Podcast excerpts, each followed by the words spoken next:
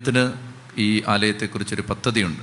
ഇന്നലെ നമുക്കറിയാം ഒത്തിരി ഒത്തിരി അഭിഷിക്തർ വന്ന് ഒരു ആശീർവാദം തരാനുള്ള ഭാഗ്യം കർത്താവ് നമുക്ക് തന്നിട്ടുണ്ട്. പ്രത്യേകിച്ച് ഈ ധ്യാന കേന്ദ്രത്തിന്റെ നിർമ്മാണം പൂർത്തിയാവുന്നതിന് മുമ്പ് തന്നെ ബഹുമാനപ്പെട്ട ശേവർക്കാൻ വട്ടായിലച്ചനും ബിനോയ് അച്ഛനും കൂടി നമ്മുടെ ധ്യാന കേന്ദ്രത്തിൽ വന്ന് ഈ ഏപ്രിൽ എട്ടിന് ഉദ്ഘാടനം നടക്കുന്നതിന് മുമ്പ് തന്നെ അത് എനിക്ക് തോന്നുന്നു രണ്ടാം തീയതിയാന്ന് തോന്നുന്നു അച്ഛൻ വന്ന് ആശീർവദിച്ച് അനുഗ്രഹിച്ച് പ്രാർത്ഥിച്ചു. വരുന്ന വഴികളെല്ലാം അനുഗ്രഹിച്ച് പ്രാർത്ഥിച്ചു. ധ്യാനകേന്ദ്രത്തിന്റെ ഉദ്ഘാടനം കഴിഞ്ഞ് ബഹുമാനപ്പെട്ട ഡൊമിനിക് വളമനാലച്ചൻ വന്ന് ഈ സെന്ററിനെ പ്രത്യേകം ആശീർവദിച്ച് പ്രാർത്ഥിച്ചു. ബഹുമാനപ്പെട്ട നായ്ക്കമ്പറമ്പിൽ അച്ഛൻ ഫോണിലൂടെ അച്ഛൻ വയ്യാതെ കിടന്ന സമയത്ത് പ്രത്യേകം ആശീർവാദം തന്ന് പ്രാർത്ഥിച്ചു. ഇന്നലെ ബഹുമാനപ്പെട്ട ജോർജ് പനക്കലച്ചൻ വന്ന് പ്രത്യേകം ഈ സെന്ററിനെ ആശീർവദിച്ച് പ്രാർത്ഥിച്ചു. ദൈവത്തിന്റെ വലിയ കരുണയായിട്ടാണ് ഇതിനെയെല്ലാം ഞാൻ കാണുന്നത്. കാരണം നമ്മളെ ദൈവം അത്രമാത്രം സ്നേഹിക്കുന്നു. അതുകൊണ്ട് പ്രത്യേകിച്ച് നമുക്ക് അതിനുള്ള അവസരം ഈ വളരെ തിരക്ക് പിടിച്ച എല്ലാ ശുശ്രൂഷകർക്കും ഇവിടെ എത്താൻ കർത്താവ് തന്നെ ഒരു ക്ഷണം കൊടുക്കുകയാണ് കർത്താവ് വരെ കൊണ്ടുവരികയാണ്. കർത്താവ് വളരെ കൂടി ഇതെല്ലാം അവരുടെ ഹൃദയത്തിന്റെ ഭാഗമായിട്ട് ഏറ്റെടുത്ത് പ്രാർത്ഥിക്കാൻ അവരെ പ്രചോദിപ്പിക്കുന്നതുകൊണ്ട് മാത്രമാണ്. ഡൊമിനിക് അച്ഛനൊക്കെ പറയുന്നത് അച്ഛൻ ഈശോ പറയാത്ത ഒരു സ്ഥലത്തും പോവില്ലെന്നാണ്. അപ്പോൾ ഈശോ പറഞ്ഞു എന്ന് പറയുന്നത് ഈശോയ്ക്ക് നമ്മളോടുള്ള സ്നേഹമാണ്. അതുകൊണ്ട് ഈ ആലയത്തിന്റെ മേൽ ഈ അഭിഷിക്തരുടെ ആശീർവാദം കിടപ്പുണ്ട്. കേരളത്തിൽ ഈ കാലഘട്ടത്തിൽ ലോകത്ത് ഈ കാലഘട്ടത്തിൽ ശക്തമായി സുവിശേഷ വേല ചെയ്യുന്ന എല്ലാ അഭിഷിക്തരുടെയും ശുശ്രൂഷകരുടെയും ആശീർവാദം നമ്മുടെ ഈ ആലയത്തിൽ കിടപ്പുണ്ട്. ഞാൻ പറഞ്ഞു വരുന്നത് കൊളോസോസ് രണ്ടഞ്ച്. ഞങ്ങൾ ഞാൻ ശാരീരികമായി നിങ്ങളുടെ അടുത്തില്ലെങ്കിലും ആത്മാവിൽ ഇപ്പോൾ നിങ്ങളോടൊപ്പം സന്നിഹിതനാണ് അപ്പോൾ വട്ടായിലച്ചൻ ഇപ്പോൾ ഇവിടെയുണ്ട്. ഡൊമിനിക്കച്ചൻ ഇപ്പോൾ ഇവിടെയുണ്ട്. നായ്ക്കമ്പറമ്പിലച്ചൻ ഇവിടെയുണ്ട്. പനക്കലച്ചൻ ഇവിടെയുണ്ട്. എല്ലാ ദൈവ ശുശ്രൂഷകരും കൊളോസോസ് രണ്ട് വചനത്തിന്റെ അഭിഷേകത്തിൽ കൂട്ടായ്മയിലാണ്. നമ്മളോട് നല്ല സ്നേഹത്തിലാണ് കൂട്ടായ്മയിലാണ് അനുഗ്രഹത്തിലാണ്. ബഹുമാനപ്പെട്ട കൊച്ചുമാത്തി അച്ഛൻ നമ്മളോടൊപ്പം വളരെ സ്നേഹത്തിലാണ് ശുശ്രൂഷയിൽ വളരെ താല്പര്യത്തോടു കൂടിയാണ് അച്ഛൻ എല്ലാ കാര്യങ്ങളെയും സ്നേഹിച്ച് കാണുന്നത്. ഇങ്ങനെ എല്ലാവരും തന്നെ. ഒരാൾക്കും തിരുവനന്തപുരത്തെ ധ്യാന കേന്ദ്രത്തോട് അകൽച്ചയില്ല. എല്ലാവർക്കും സ്നേഹമാണ്. അത് ദൈവത്തിന്റെ സ്നേഹമാണ്. അതുകൊണ്ട് നമുക്ക് അവരുടെ ആശീർവാദം ഈ കൂട്ടപ്പ് അവരാത്മീയമായി നമ്മളോടൊപ്പം സന്നിഹിതമാണ്. വിശുദ്ധ അന്തോണീസിന്റെ പ്രത്യേക സാന്നിധ്യം എന്ന് ആലയത്തിൽ വെളിപ്പെട്ടിട്ടുണ്ട്. വിശുദ്ധ യൂസഫ് പിതാവിന്റെ സാന്നിധ്യമുണ്ട്. ഈശോ ശക്തമായിട്ട് കർത്താവ് ഹൃദയം മുറിഞ്ഞൊഴുകുന്ന സ്നേഹത്തോടു കൂടി നമ്മളോട് കൂടെയുണ്ട്. ഇന്ന് പ്രഭാതം മുതലും ശക്തമായ അനുഗ്രഹം കർത്താവ് തന്നുകൊണ്ടിരിക്കുകയാണ്. നമുക്ക് കണ്ണുകളടച്ച് കരങ്ങൾ സ്വർഗത്തിലേക്ക് ഉയർത്തി ഈ മധ്യാന ശുശ്രൂഷയിലൂടെ നമ്മൾ മാത്രമല്ല ലോകത്തിന്റെ നാനാഭാഗത്തിരുന്ന് ഇന്റർനെറ്റിലൂടെ ഈ ശുശ്രൂഷയെ സംബന്ധിച്ചുകൊണ്ടിരിക്കുന്ന പതിനായിരങ്ങളെയും ദൈവത്തിന് സമർപ്പിച്ചുകൊണ്ട് കരങ്ങൾ ഉയർത്തി സ്തുതിക്കുന്നു. ഹാലലുയ ഹാലലുയ ഹാലലുയ ഹാലലുയ ഇന്ന് ഉൽപ്പത്തി പുസ്തകം ഇരുപത്തി അഞ്ചും ഇരുപത്തി ആറും അധ്യായങ്ങളാണ്. നമ്മുടെ സ്റ്റഡിയുടെ സ്പീഡ് കൂടുകയാണ്. രണ്ടധ്യായങ്ങൾ വീതം സാധിക്കുന്നിടത്തോളം നമ്മൾ തീർക്കാനാണ് ആഗ്രഹിക്കുന്നത്. അപ്പോൾ ഇരുപത്തഞ്ചാമത്തെ അധ്യായത്തിൽ എത്തിയെന്ന് പറഞ്ഞാൽ ഉൽപ്പത്തി പുസ്തകത്തിന്റെ പകുതിയായി. ഇനി അടുത്ത ഇരുപത്തഞ്ച് അധ്യായം കൂടെ ഉണ്ട്. അൻപത് അധ്യായമാണ് ഉൽപ്പത്തിക്കുള്ളത്. അപ്പോൾ അതുകൊണ്ട് വളരെ വേഗത്തിൽ നമ്മൾ ഇനി പോകും. എനിക്ക് പതിമൂന്ന് കാര്യങ്ങൾ എന്ന് പറയാനുണ്ട്. പെട്ടെന്ന് പെട്ടെന്ന് പറഞ്ഞു പോവാണ്. ഒന്നാമത്തെ കാര്യം ഇതാണ്. അതായത് എനിക്കൊരു ചോദ്യം ചോദിക്കാനുണ്ട്. നിങ്ങൾ ബൈബിൾ പഠിച്ച് മിടുക്കരായിരിക്കുന്നതുകൊണ്ട് ചോദ്യം ഇതാണ്. അബ്രഹാമിന് എത്ര മക്കളുണ്ടായിരുന്നു? അബ്രഹാമിന് എത്ര മക്കളുണ്ടായിരുന്നു? പറഞ്ഞേ. അബ്രഹാമിന് എത്ര മക്കളുണ്ടായിരുന്നു? രണ്ട്. ആരൊക്കെയാണ്? ഇസ്മായേലും നിങ്ങളുടെ ഉത്തരം പൂർണമായും തെറ്റാണ്. അതാണ് ഇരുപത്തി അഞ്ചാം അധ്യായത്തിന്റെ ആദ്യത്തെ സെന്റൻസ്. അബ്രഹാം കെത്തൂറ എന്ന് പേരുള്ള ഒരു സ്ത്രീയെ കല്യാണം കഴിച്ചു. നിങ്ങൾ വിചാരിക്കും ഈ വല്യപ്പച്ചൻ എന്തിന്റെ തൂക്കേടാ. അതായത് സാറ മരിച്ചു. നൂറ്റി ഇരുപത്തി ഏഴാമത്തെ വയസ്സിൽ സാറ മരിച്ചു. സാറ മരിക്കുമ്പോൾ അബ്രഹാത്തിന്റെ പ്രായം നൂറ്റി മുപ്പത്തിയേഴ് പത്ത് വയസ്സിന്റെ വ്യത്യാസമാണ് ഇവർ തമ്മിലുള്ളത്. അപ്പൊ സാറ മരിച്ചു കഴിഞ്ഞിട്ട് അബ്രാഹാം അദ്ദേഹത്തെ കുറ്റമൊന്നും പറയണ്ട മരിച്ചു കഴിഞ്ഞിട്ടല്ലേ? അദ്ദേഹം അദ്ദേഹത്തിന് ഒരു കല്യാണാലോചന വന്നപ്പോൾ അദ്ദേഹത്തിന് ആ കല്യാണാലോചന ഇഷ്ടപ്പെട്ടിട്ട് അദ്ദേഹം കല്യാണം കഴിച്ചു. അദ്ദേഹത്തിന്റെ സാറ കഴിഞ്ഞ് അദ്ദേഹം കല്യാണം കഴിച്ച ഭാര്യയുടെ പേരാണ് സ്ത്രീയുടെ പേരാണ് കെത്തൂറ. എന്താണ്? കുട്ടിക്കൂറ അല്ല കെത്തൂറ. എന്താണ്? കെത്തൂറ. കെത്തൂറ എന്നാണ് ആ ചേച്ചിയുടെ പേര്. കെത്തൂറയിൽ നിന്ന് ആറ് മക്കളും രണ്ട് പഴയ മക്കളും. അങ്ങനെ മൊത്തം എട്ട് മക്കളാവുകയാണ് അബ്രാഹത്തിന്. അപ്പോൾ സാറായുടെ മരണത്തിന് ശേഷം ഏതാണ്ട് നാൽപ്പത്തെട്ട് വർഷം കൂടെ അബ്രാഹാം ജീവിച്ചിരിക്കുകയാണ്. അതിനുശേഷമാണ് അബ്രാഹാം മരിക്കുന്നത്. അപ്പോൾ ആദ്യത്തെ പാരഗ്രാഫ് ആറ് വരെയുള്ള വാക്യങ്ങൾ പെട്ടെന്ന് പോവായതുകൊണ്ടാണ്. ആദ്യത്തെ ആറ് വാക്യങ്ങളിൽ പറയുന്നത് കത്തൂറായിൽ നിന്ന് ജനിച്ച മക്കൾ. ഇനി ഇത് ജനിച്ചു കഴിഞ്ഞിട്ട് അബ്രാഹം എന്ത് ചെയ്തു? ഇസഹാക്കിന് വേണ്ടതെല്ലാം ഇസഹാക്കിന് കൊടുത്തു. ഈ ഉപനാരിയിൽ നിന്ന് ജനിച്ച മക്കൾക്ക് ഹാഗാറിൽ നിന്ന് ജനിച്ച മകന് വേണ്ടതെല്ലാം ഹാഗാറിന്റെ മകന് കൊടുത്തു. കത്തൂറായിൽ നിന്ന് ജനിച്ച മക്കൾക്കെല്ലാം വേണ്ടത് കൊടുത്തു. അപ്പോൾ ഒന്നാമത്തെ കാര്യം ഇതാണ് അബ്രഹാം ഒരപ്പൻ എന്ന നിലയിലുള്ള ഉത്തരവാദിത്തങ്ങളെല്ലാം ഭംഗിയായിട്ട് നിറവേറ്റി. എന്നിട്ട് ഇസഹാക്കിനോട് കത്തൂറായിൽ നിന്ന് ജനിച്ച മക്കളോട് പറഞ്ഞ് നിങ്ങൾ ഇവിടെ താമസിക്കേണ്ട നിങ്ങൾ ദൂരെ പോയി താമസിച്ചോ കാരണം നിങ്ങൾ തമ്മിൽ ചേരാൻ സാധ്യതയില്ല അതുകൊണ്ട് വളരെ ദൂരത്തിൽ പോയി താമസിച്ചോളുക. അങ്ങനെ അബ്രഹാം പേരന്റൽ റെസ്പോൺസിബിലിറ്റി ഒരു മാതാപിതാക്കളുടെ ഉത്തരവാദിത്വം വളരെ കൃത്യമായിട്ട് ഭംഗിയായിട്ട് നിർവഹിക്കുകയാണ് അബ്രാഹാം ചെയ്യുന്നത്. ഒന്ന് തിമോത്തി അഞ്ച് എട്ട്. ഈ കാര്യം ആ വചനം ഒന്ന് വായിക്കേണ്ടതാണ്.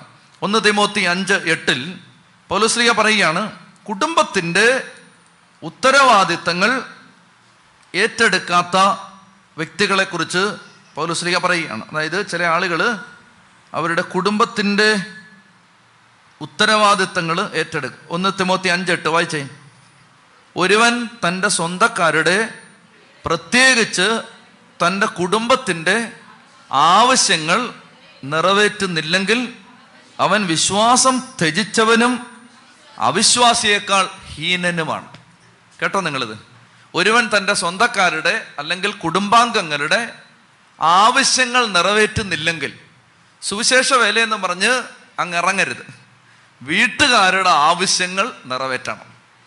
ഭർത്താവിന്റെ ഭാര്യയുടെ മക്കളുടെ കുടുംബത്തിന്റെ ആവശ്യങ്ങൾ ഉത്തരവാദിത്തങ്ങൾ ഒരാൾ ഭംഗിയായിട്ട് ചെയ്യുന്നില്ലെങ്കിൽ തിമോത്തി ഒന്ന് തിമോത്തി അഞ്ച് എട്ട് പറയുകയാണ് അവൻ അവൻ ആരാണ്?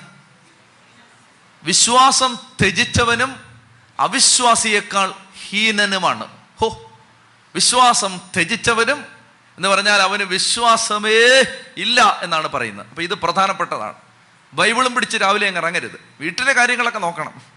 അത്യാവശ്യ കാര്യങ്ങൾ ഉത്തരവാദിത്തം അല്ലെ പിന്നെ അച്ഛനാവാൻ പോണമായിരുന്നു സിസ്റ്ററാവാൻ പോണമായിരുന്നു. അപ്പോൾ കുടുംബസ്ഥർ സുവിശേഷ വേല ചെയ്യുമ്പോൾ പ്രത്യേകം ശ്രദ്ധിച്ചു കൊള്ളണം.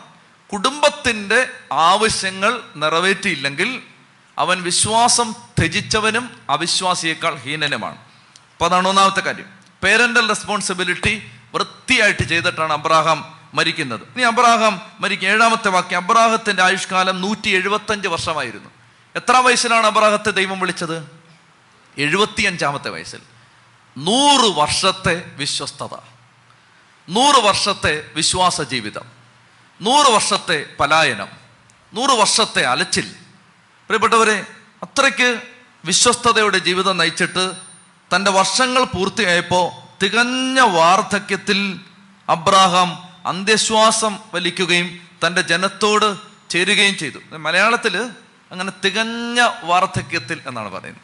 അത് ഇംഗ്ലീഷ് ഞാൻ വായിച്ചു നോക്കിയപ്പോൾ died in a good old age an old man full of years നല്ല രസമായിട്ട് അത് പറഞ്ഞേക്കുന്നത്.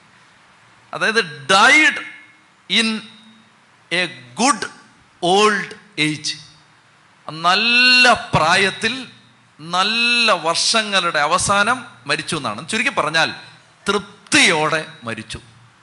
ബൈബിളിൽ അങ്ങനെ മരിച്ചു എന്ന് പറയുന്ന വളരെ ചുരുക്കം ആളുകളേ ഉള്ളൂ. തൃപ്തിയോടെ മരിച്ചു. നൂറ് വർഷത്തെ വിശ്വസ്തത. നൂറ് വർഷത്തെ വിശ്വസ്തതയ്ക്ക് ഭൂമിയിൽ കിട്ടിയ മിച്ചം ഒരു കല്ലറ മാത്രം. സാറായ അടക്കിയ കല്ലറ അബ്രാഹത്തെ ഈ വാക്യങ്ങളിൽ നമ്മൾ കാണുകയാണ് മക്കളെ ചേർന്ന് അടക്കിയ ആ കല്ലറയല്ലാതെ കാനാൻ നാട്ടിൽ അബ്രാഹത്തിന് സ്വന്തമായി ഒന്നും ഉണ്ടായിരുന്നില്ല. വിശ്വസ്തത നൂറ് വർഷത്തെ വിശ്വസ്തത. ആ വിശ്വസ്തത കഴിഞ്ഞ് ആ ജീവിതം പൂർത്തിയാക്കി അബ്രാഹാം തികഞ്ഞ വാർദ്ധക്യത്തിൽ തന്റെ ജനത്തോട് ചേർന്നു. സംതൃപ്തിയുള്ളൊരു മരണം അബ്രാഹത്തിന് കിട്ടുന്നത് ദൈവഹിതമനുസരിച്ചുള്ള ജീവിതത്തിന്റെ സമ്മാനമായിട്ടാണ്. ദൈവത്തിന്റെ ഇഷ്ടം അനുസരിച്ച് ജീവിച്ച ജീവിതത്തിന് കിട്ടുന്ന സമ്മാനമാണ് തൃപ്തിയോടെയുള്ള മരണം. ചത്തി പറഞ്ഞേ ഹാലലിയാ.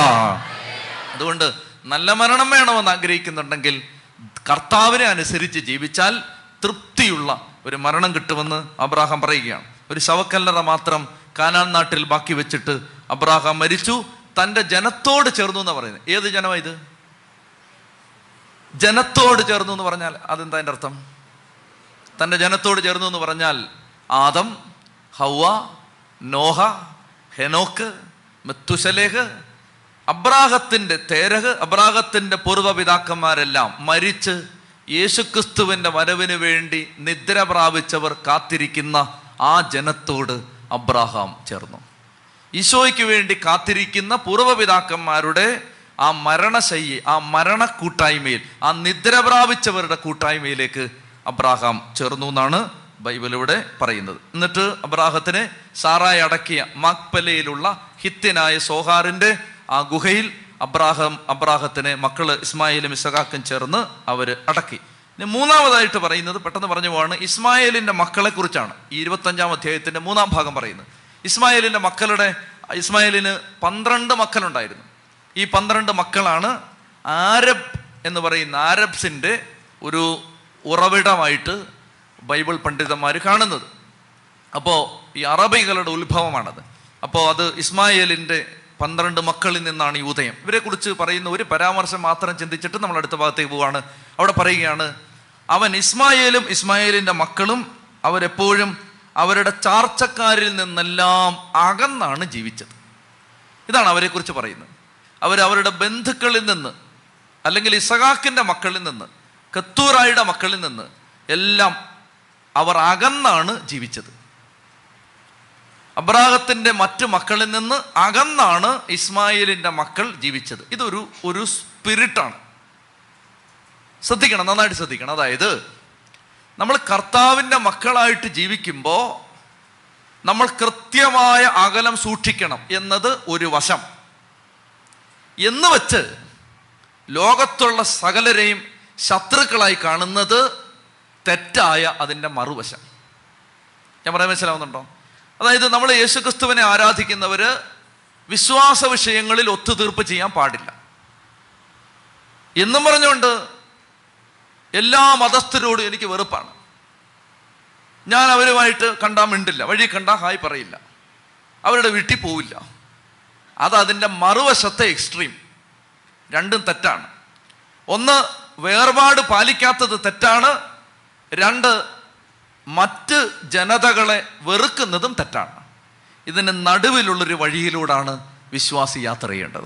ചതി പറഞ്ഞേ ഹാലേലുയാ അതുകൊണ്ട് എനിക്ക് ഒരു സമ്പർക്കമില്ല അതുകൊണ്ട് ഞാൻ വേറെ അങ്ങനെയല്ല. ഈ ജനത്തിനിടെ ഈ ജനതയുടെ ഇടയിൽ ജീവിച്ചുകൊണ്ടാണ് സുവിശേഷം പങ്കുവെക്കപ്പെടേണ്ടത്. അതുകൊണ്ട് എല്ലാവരോടും സമാധ സ്നേഹത്തിൽ വർത്തിച്ച് സമാധാനത്തിൽ വ്യാപരിക്കാനാണ് പൗലുശ്രീക പറയുന്നത്. അടുത്തത്. നാലാമത്തെ കാര്യം ഇതാണ്. ഇസഹാക്കിന് എത്ര വയസ്സുള്ളപ്പോഴാണ് കല്യാണം നടന്നത്? നാൽപ്പത് വയസ്സുള്ളപ്പോഴാണ്. നാൽപ്പത് വയസ്സുള്ളപ്പോഴാണ്. ഇസഹാക്കിന്റെ കല്യാണം നടന്ന കാര്യം പറയുന്നത് നാൽപ്പത് വയസ്സുള്ളപ്പോഴാണ്. നാൽപ്പതാമത്തെ വയസ്സിലാണ് അബ്രാഹാം ഇസഹാക്കിന് പെണ്ണ് കാണാൻ വൃത്തിനെ വിടുന്നത്. നാൽപ്പതാമത്തെ വയസ്സ് കല്യാണം നടന്നു. ഈ കല്യാണത്തെക്കുറിച്ച് കഴിഞ്ഞ ആഴ്ച ഞാൻ പറഞ്ഞത് കർത്താവ് അറേഞ്ച് ചെയ്ത കല്യാണമായിരുന്നു. പക്ഷെ കർത്താവ് അറേഞ്ച് ചെയ്ത ഈ കല്യാണത്തിൽ റബേക്ക വന്ധിയായിരുന്നു കർത്താവ് അറേഞ്ച് ചെയ്ത കല്യാണമാണിത്. കർത്താവായിരുന്നു അതിന്റെ ആശീർവാദം. പക്ഷേ ഇരുപത് വർഷത്തേക്ക് റബേക്കായ്ക്ക് മക്കളില്ല. ദൈവം പറഞ്ഞ വഴിയിലൂടെ സഞ്ചരിക്കുന്നു എന്നതുകൊണ്ട് ജീവിതത്തിൽ ഇനി ഒരിക്കലും ഒരു പ്രശ്നം ഉണ്ടാവില്ല എന്ന് തെറ്റിദ്ധരിക്കരുത്. ദൈവം പറഞ്ഞ വഴിയിലൂടെ സഞ്ചരിക്കുന്നവർക്കും പ്രശ്നങ്ങൾ ജീവിതത്തിൽ ഉണ്ടാവാം. എന്നാൽ ദൈവം പറഞ്ഞ വഴിയിലൂടെ സഞ്ചരിക്കുന്നവരുടെ പ്രശ്നങ്ങൾക്കുള്ള പരിഹാരവും ദൈവം തന്നെ ഒരുക്കി വച്ചിട്ടുണ്ട് എന്ന് അറിയാവുന്ന ഇസഖാക്ക് എന്താ ചെയ്തെന്നറിയാമോ മക്കളില്ല എന്ന ഇരുപത് വർഷം മക്കളില്ല എന്ന വേദനയിൽ ഇരുപത്തൊന്നാം വാക്യം ഇസഖാക്ക് തന്റെ വന്ധിയായ ഭാര്യയ്ക്ക് വേണ്ടി കർത്താവിനോട് പ്രാർത്ഥിച്ചു. ശ്രദ്ധിക്കുക. ഇസഹാക്കിനറിയാം ഇരുപത്തഞ്ച് വർഷം എഴുപത്തഞ്ച് വയസ്സ് മുതൽ നൂറാമത്തെ വയസ്സ് വരെ കാത്തിരുന്നിട്ടാണ് അബ്രാഹത്തിന് താനുണ്ടായതെന്ന് ഇസഹാക്കിനറിയാം. അബ്രാഹാം ഇത് ഇസഹാക്കിനോട് പറഞ്ഞു കൊടുത്തിട്ടുണ്ട്. ഇസഹാക്കിന് സ്വന്തം വീട്ടിൽ നടന്ന തന്റെ കാര്യത്തിൽ നടന്ന തന്റെ അപ്പനും അമ്മയ്ക്കും സംഭവിച്ച ഈ കാര്യത്തെക്കുറിച്ച് വ്യക്തതയുണ്ടായിരുന്നത് കൊണ്ട് തന്റെ ഭാര്യ ഇരുപത് വർഷത്തേക്ക് ഒരു കുഞ്ഞിന് ജന്മം നൽകാതിരുന്നപ്പോൾ അബ്രാഹാം അവളെ വീട്ടിൽ കൊണ്ടുവിടാതെ അല്ലേൽ ഇത് വേണ്ടാന്ന് ഞാൻ പറഞ്ഞതെന്ന് ന്യായം പറയാതെ അബ്രാഹാം അവളെ തല്ലാതെ അവളെ ഉപദ്രവിക്കാതെ പീഡിപ്പിക്കാതെ ഗാർഹിക പീഡനത്തിന് ഇരയാക്കാതെ അബ്രാഹാം എന്ത് ചെയ്തു? അപ്പനും അമ്മയും ചെയ്തത് തന്നെ മോനും ചെയ്തുകൊണ്ടിരുന്നു. ഇരുപത് വർഷം അവൻ പ്രാർത്ഥിച്ചുകൊണ്ടിരുന്നു. ജീവിതത്തിലെ പ്രതികൂലങ്ങൾ അനേക നാളത്തെ പ്രാർത്ഥനയ്ക്ക് ശേഷവും മാറാത്ത ആരെങ്കിലും ദൈവത്തിന്റെ വചനം കേൾക്കാൻ ഇവിടെ ഇരിപ്പുണ്ടെങ്കിൽ മക്കളെ ഒറ്റ വഴിയേ ഉള്ളൂ പ്രാർത്ഥിച്ചുകൊണ്ടേയിരിക്കുക. വേറെ ഒരു വഴിയില്ല. പ്രാർത്ഥിച്ചുകൊണ്ടേയിരിക്കുക. മക്കളില്ല റബേക്ക് ആദ്യത്തെ വർഷം കുഞ്ഞുണ്ടാവേണ്ടതാണ്. കുഞ്ഞുണ്ടാവുന്നില്ല. ഇസഖാക്ക് പ്രാർത്ഥിച്ചുകൊണ്ടിരുന്നു. ഇസഖാക്ക് പ്രാർത്ഥിക്കുകയാണ് കർത്താവെ കുഞ്ഞിനെ തരണേ. ഇരുപത് വർഷം പ്രാർത്ഥിച്ചു. ഇവിടെ പറയുകയാണ് കർത്താവ് അവന്റെ പ്രാർത്ഥന കേൾക്കുകയും റബേക്ക ഗർഭിണിയാവുകയും ചെയ്തു. പ്രതികൂലങ്ങളിൽ അപ്പൻ ചെയ്ത അതേ മാതൃക മകൻ പിന്തുടരുകയാണ്. മകൻ പ്രാർത്ഥിച്ചു മകന്റെ പ്രാർത്ഥന ദൈവം കേട്ടു. ഇനി കുഞ്ഞുണ്ടായി കഴിഞ്ഞിട്ട് റബേക്കായുടെ ഉദരത്തിൽ കിടന്നിട്ട് ഈ കുഞ്ഞുങ്ങൾ തമ്മിൽ തല്ലുകൂടുകയാണ്. രണ്ട് പിള്ളേരുണ്ട്. ഇരട്ടകളാണ്. അപ്പം അന്ന് സ്കാനിങ് ഒന്നും ഇല്ലാത്തതുകൊണ്ട് എങ്ങനെയാ അറിഞ്ഞെന്നൊന്നും അറിയാൻ പാടില്ല. എങ്ങനെയോ അറിഞ്ഞു. വലിയ വയറായിരുന്നിരിക്കും. അങ്ങനെ അറിഞ്ഞതായിരിക്കും. അപ്പോൾ റബേക്കയൊക്കെ മനസ്സിലായി ഇത് ഒന്നല്ല ഒന്നിലധികം ഉണ്ടെന്നാണ് തോന്നുന്നത്. ഒന്നാണെങ്കിൽ ഈ യുദ്ധം അകത്ത് നടക്കില്ല. അങ്ങനെ കുഞ്ഞുങ്ങൾ തമ്മിൽ മല്ലിട്ടപ്പോ അവരുടെ ഉദരത്തിൽ കിടന്ന് കുഞ്ഞുങ്ങൾ മല്ലിട്ടപ്പോ അപ്പോ റബേക്ക എന്ത് ചെയ്തു? റബേക്ക ഇസഹാക്കിനോട് നിങ്ങളെ ഒറ്റ ഒരുത്തനാണ് ഇതിന് കാരണം എന്ന് പറഞ്ഞ് അയാളെ ഉപദ്രവിക്കാതെ അല്ലാതെ വഴക്കുണ്ടാക്കാതെ എന്നെ വീട്ടിൽ കൊണ്ടുവിടാൻ പറയാതെ റബേക്ക എന്ത് ചെയ്തു? റബേക്ക ചെയ്യുന്ന ഇതാണ് അവളും കർത്താവിനോട് പ്രാർത്ഥിച്ചു. നിങ്ങൾ നോക്കിയേ. ഭർത്താവിന് ഒരു പ്രശ്നം വരുന്നു ഭാര്യയ്ക്ക് മക്കളില്ല. അപ്പോൾ ഭർത്താവ് ചെന്ന് പ്രാർത്ഥിക്കുന്നു. ഭാര്യയുടെ ഉദരത്തിൽ കിടന്ന് പിള്ളേർ അടികൂടുന്നു. അപ്പോൾ ഭാര്യ ചെന്ന് പ്രാർത്ഥിക്കുന്നു. ഇതാണ് ഒരു കുടുംബത്തിന്റെ രീതി. സംതൃപ്തമായ വിജയകരമായ ഒരു ദാമ്പത്യത്തിന്റെ അടയാളമാണിത്. അതായത് ജീവിതത്തിൽ എന്ത് പ്രശ്നം വരുമ്പോഴും ഭാര്യയും ഭർത്താവും കർത്താവിന്റെ അടുത്തേക്ക് പോകുന്ന കുടുംബമാണ് തലമുറകളിലൂടെ അനുഗ്രഹിക്കപ്പെടാൻ പോകുന്ന കുടുംബം. അതാണ് ഇവിടെ പറയുന്നത്. അതായത് അന്നേരം അവർ വേറെ പുതിയ സ്കാനിങ് മെഷീനുകളുടെ അടുത്തേക്ക് പോകാൻ നോക്കിയില്ല. അന്നേരം അവർ വേറെ ഡോക്ടറിനെ കൺസൾട്ട് ചെയ്യാൻ പോയില്ല. എന്ത് കാര്യം വരുമ്പോഴും കർത്താവിന്റെ അടുത്തേക്ക് പോവാണ്. ദമ്പതിമാർക്ക് ഇത് ദൂതാണ്. എന്ത് ക്രൈസിസ് വരുമ്പോഴും കർത്താവിന്റെ അടുത്തേക്ക് പോവുകയാണ്. ഉദാഹരണത്തിന് നിങ്ങളുടെ കുട്ടി സ്കൂളിൽ വലിയ പ്രശ്നം ഉണ്ടാക്കുന്നു എന്ന് ടീച്ചർ വിളിച്ച് പറയുമ്പോൾ അതിന്റെ കാരണം അന്വേഷിച്ച് ടീച്ചറിന്റെ അടുത്ത് നിന്ന് തിരക്കി തിരിച്ചു വരുമ്പോൾ ഇനി അതിന് ഏത് ഡോക്ടറെ അടുത്ത് കൊണ്ടുപോകുന്ന ആലോചന ചോദിക്കുന്നതിന് മുമ്പ് ഭാര്യയും ഭർത്താവും കൂടി ഈ കുട്ടിയെയും കൊണ്ട് കർത്താവിന്റെ അടുത്തിരിക്കുക കർത്താവെ ഇതെന്താന്ന് ചോദിക്കുക? കർത്താവെ ഇതെങ്ങനെയാണ് ഇങ്ങനെ ആയെന്ന് ചോദിക്കുക? അപ്പൊ കർത്താവ് പറയും നിങ്ങൾ രണ്ടുപേരും അങ്ങനെ ആയതുകൊണ്ടാണ് ഇത്. അങ്ങനല്ല വേറെ എന്തെങ്കിലുമൊക്കെ പറയുമായിരിക്കും കർത്താവ് അതിനുള്ള മറുപടി തരും. പ്രിയപ്പെട്ടവരെ ഇപ്പൊ ഇസഹാക്ക് പ്രാർത്ഥിക്കുന്നു റബേക്ക പ്രാർത്ഥിക്കുന്നു. ഇനി കുഞ്ഞുങ്ങൾ മല്ലിട്ടപ്പോൾ അവൾ കർത്താവിനോട് ചോദിച്ചു അപ്പോൾ കർത്താവ് പറയാണ് റബേക്ക ഇപ്പോൾ ഒരു എട്ടൊമ്പത് മാസത്തേക്ക് ഒരു പത്ത് മാസത്തേക്ക് നിനക്ക് ബുദ്ധിമുട്ടുണ്ടാവുന്നേ ഉള്ളൂ. രണ്ട് വംശങ്ങളാണ് നിന്റെ വയറ്റിൽ കിടക്കുന്നത്. രണ്ട് വഴിക്ക് പോകേണ്ട രണ്ട് വംശങ്ങൾ നിന്റെ വയറ്റിൽ കിടക്കുകയാണ്. എന്നിട്ട് ദൈവം പറയുകയാണ് മൂത്തവൻ ഇളയവന് ദാസ്യവൃത്തി ചെയ്യും. മൂത്തവൻ ഇളയവന് ദാസ്യവൃത്തി ചെയ്യും. എന്നെ ശ്രദ്ധിച്ചിരിക്കുക. നമുക്കൊരിക്കലും പിടികിട്ടാത്ത ഒരു യാഥാർത്ഥ്യമാണ് ദൈവത്തിന്റെ തെരഞ്ഞെടുപ്പിന്റെ ലോജിക്ക്. നമുക്ക് പിടിയിട്ടില്ല എന്തുകൊണ്ടാണ് ദൈവം ഈ ആളെ തെരഞ്ഞെടുത്തത്? എന്നെത്ര ചോദ്യം ചോദിച്ചാലും ഉത്തരം കിട്ടില്ല. ദൈവത്തിന്റെ തെരഞ്ഞെടുപ്പിന് മനുഷ്യന്റെ ലോജിക്കില്ല ഇപ്പം ഇവിടെ ഇവിടെ ശ്രദ്ധിച്ചോ? വയറ്റിൽ കിടക്കുന്ന രണ്ട് പിള്ളേര്. തെറ്റുമെല്ലാം ചെയ്തിട്ടുണ്ടോ? അവർ ദൈവത്തിനെതിരെ മറുതലിച്ചിട്ടുണ്ടോ അവർ ദൈവത്തിനെതിരെ മുദ്രാവാക്യം വിളിച്ചിട്ടുണ്ടോ? അവരൊന്നും ചെയ്തിട്ടില്ല. പക്ഷെ വയറ്റിൽ കിടക്കുമ്പോൾ തന്നെ ദൈവം പറയുകയാണ് രണ്ടിൽ ഒന്നിന് മൂത്തവൻ ഇളയവന് ദാസ്യവൃത്തി ചെയ്യും. നമ്മൾ ചോദിക്കണം കർത്താവേ എന്താ ഇത്? ഇതിനകത്തൊരു ഒരു ന്യായമില്ലല്ലോ കർത്താവേ. കർത്താവ് റോമാലേഖനം ഒമ്പതാം അധ്യായത്തിൽ ചില കാര്യങ്ങൾ പറയുന്നുണ്ട്. റോമാലേഖനം ഒമ്പതാം അധ്യായത്തിൽ റബേക്കായുടെ ഉദരത്തിൽ വന്ന് പിറന്ന ഈ കുഞ്ഞുങ്ങളെക്കുറിച്ച് ഇങ്ങനെയാണ് പറയുന്നത് ഒമ്പതാം അധ്യായം പത്ത് മുതലുള്ള വാക്യങ്ങൾ. റോമാലേഖനം ഒമ്പത് പത്ത് മുതൽ മാത്രമല്ല നമ്മുടെ പൂർവപിതാവായ ഇസഹാക്ക് എന്ന ഒരേ ആളിൽ നിന്ന് റബേക്കായും കുട്ടികളെ ഗർഭം ധരിച്ചു. എന്നാൽ അവർ ജനിക്കുകയോ നന്മയോ തിന്മയോ ആയി എന്തെങ്കിലും പ്രവർത്തിക്കുകയോ ചെയ്യുന്നതിന് മുമ്പ് തന്നെ അവൾക്ക് ഇപ്രകാരം അറിയിപ്പുണ്ടായി. ജ്യേഷ്ഠൻ അനുജന്റെ സേവകനായിരിക്കും. ദൈവത്തിന്റെ തെരഞ്ഞെടുപ്പിന്റെ ലക്ഷ്യം പ്രവർത്തികൾ മൂലമല്ല. എന്ന് പറഞ്ഞാൽ ഈ കൊച്ചുങ്ങൾ വല്ലതും ചെയ്തിട്ടല്ല. പ്രവൃത്തികൾ മൂലമല്ല. അവിടുത്തെ വിളി മൂലം തുടർന്നു കൊണ്ടുപോകേണ്ടതിനാണ് ഇത് സംഭവിച്ചത്. യാക്കോബിനെ ഞാൻ സ്നേഹിച്ചു യേസാവിനെ ഞാൻ വെറുത്തു എന്നാണ് എഴുതപ്പെട്ടിരിക്കുന്നത്. അപ്പോൾ നാം എന്ത് പറയണം? ദൈവത്തിന്റെ ഭാഗത്ത് അനീതി ഉണ്ടെന്നോ? നമ്മൾ ചോദിച്ച അതേ ചോദ്യം. പൗലൂസും ചോദിക്കാം ദൈവത്തിന്റെ ഭാഗത്ത് അനീതി ഉണ്ടെന്നോ? ഒരിക്കലുമില്ല. എനിക്ക് ദയ തോന്നുന്നവരോട് ഞാൻ ദയ കാണിക്കും. എനിക്ക് അനുകമ്പ തോന്നുന്നവരോട് അനുകമ്പയും എന്ന് അവിടുന്ന് മോശയോട് അരളി ചെയ്തു. ശ്രദ്ധിച്ചോ? ഒമ്പത് പതിനാറ്. അതുകൊണ്ട് മനുഷ്യന്റെ ആഗ്രഹമോ പ്രയത്നമോ അല്ല ദൈവത്തിന്റെ ദയയാണ് എല്ലാ തെരഞ്ഞെടുപ്പിന്റെയും അടിസ്ഥാനം. ദൈവത്തിന്റെ ദയയാണ്. നമുക്ക് അറിയാൻ പാടില്ല. മനുഷ്യന്റെ മനുഷ്യൻ അധ്വാനിച്ചിട്ടാണോ മനുഷ്യൻ എന്തെങ്കിലും ചെയ്തിട്ടാണോ മനുഷ്യൻ എന്തെങ്കിലും പുണ്യം ചെയ്തിട്ടാണോ നല്ല നമ്മൾ വിശുദ്ധരായിട്ട് ജീവിച്ചിട്ടാണോ? മനുഷ്യന്റെ ആഗ്രഹമോ പ്രയത്നമോ അല്ല ദൈവത്തിന്റെ ദയയാണ് എല്ലാത്തിന്റെയും അടിസ്ഥാനം.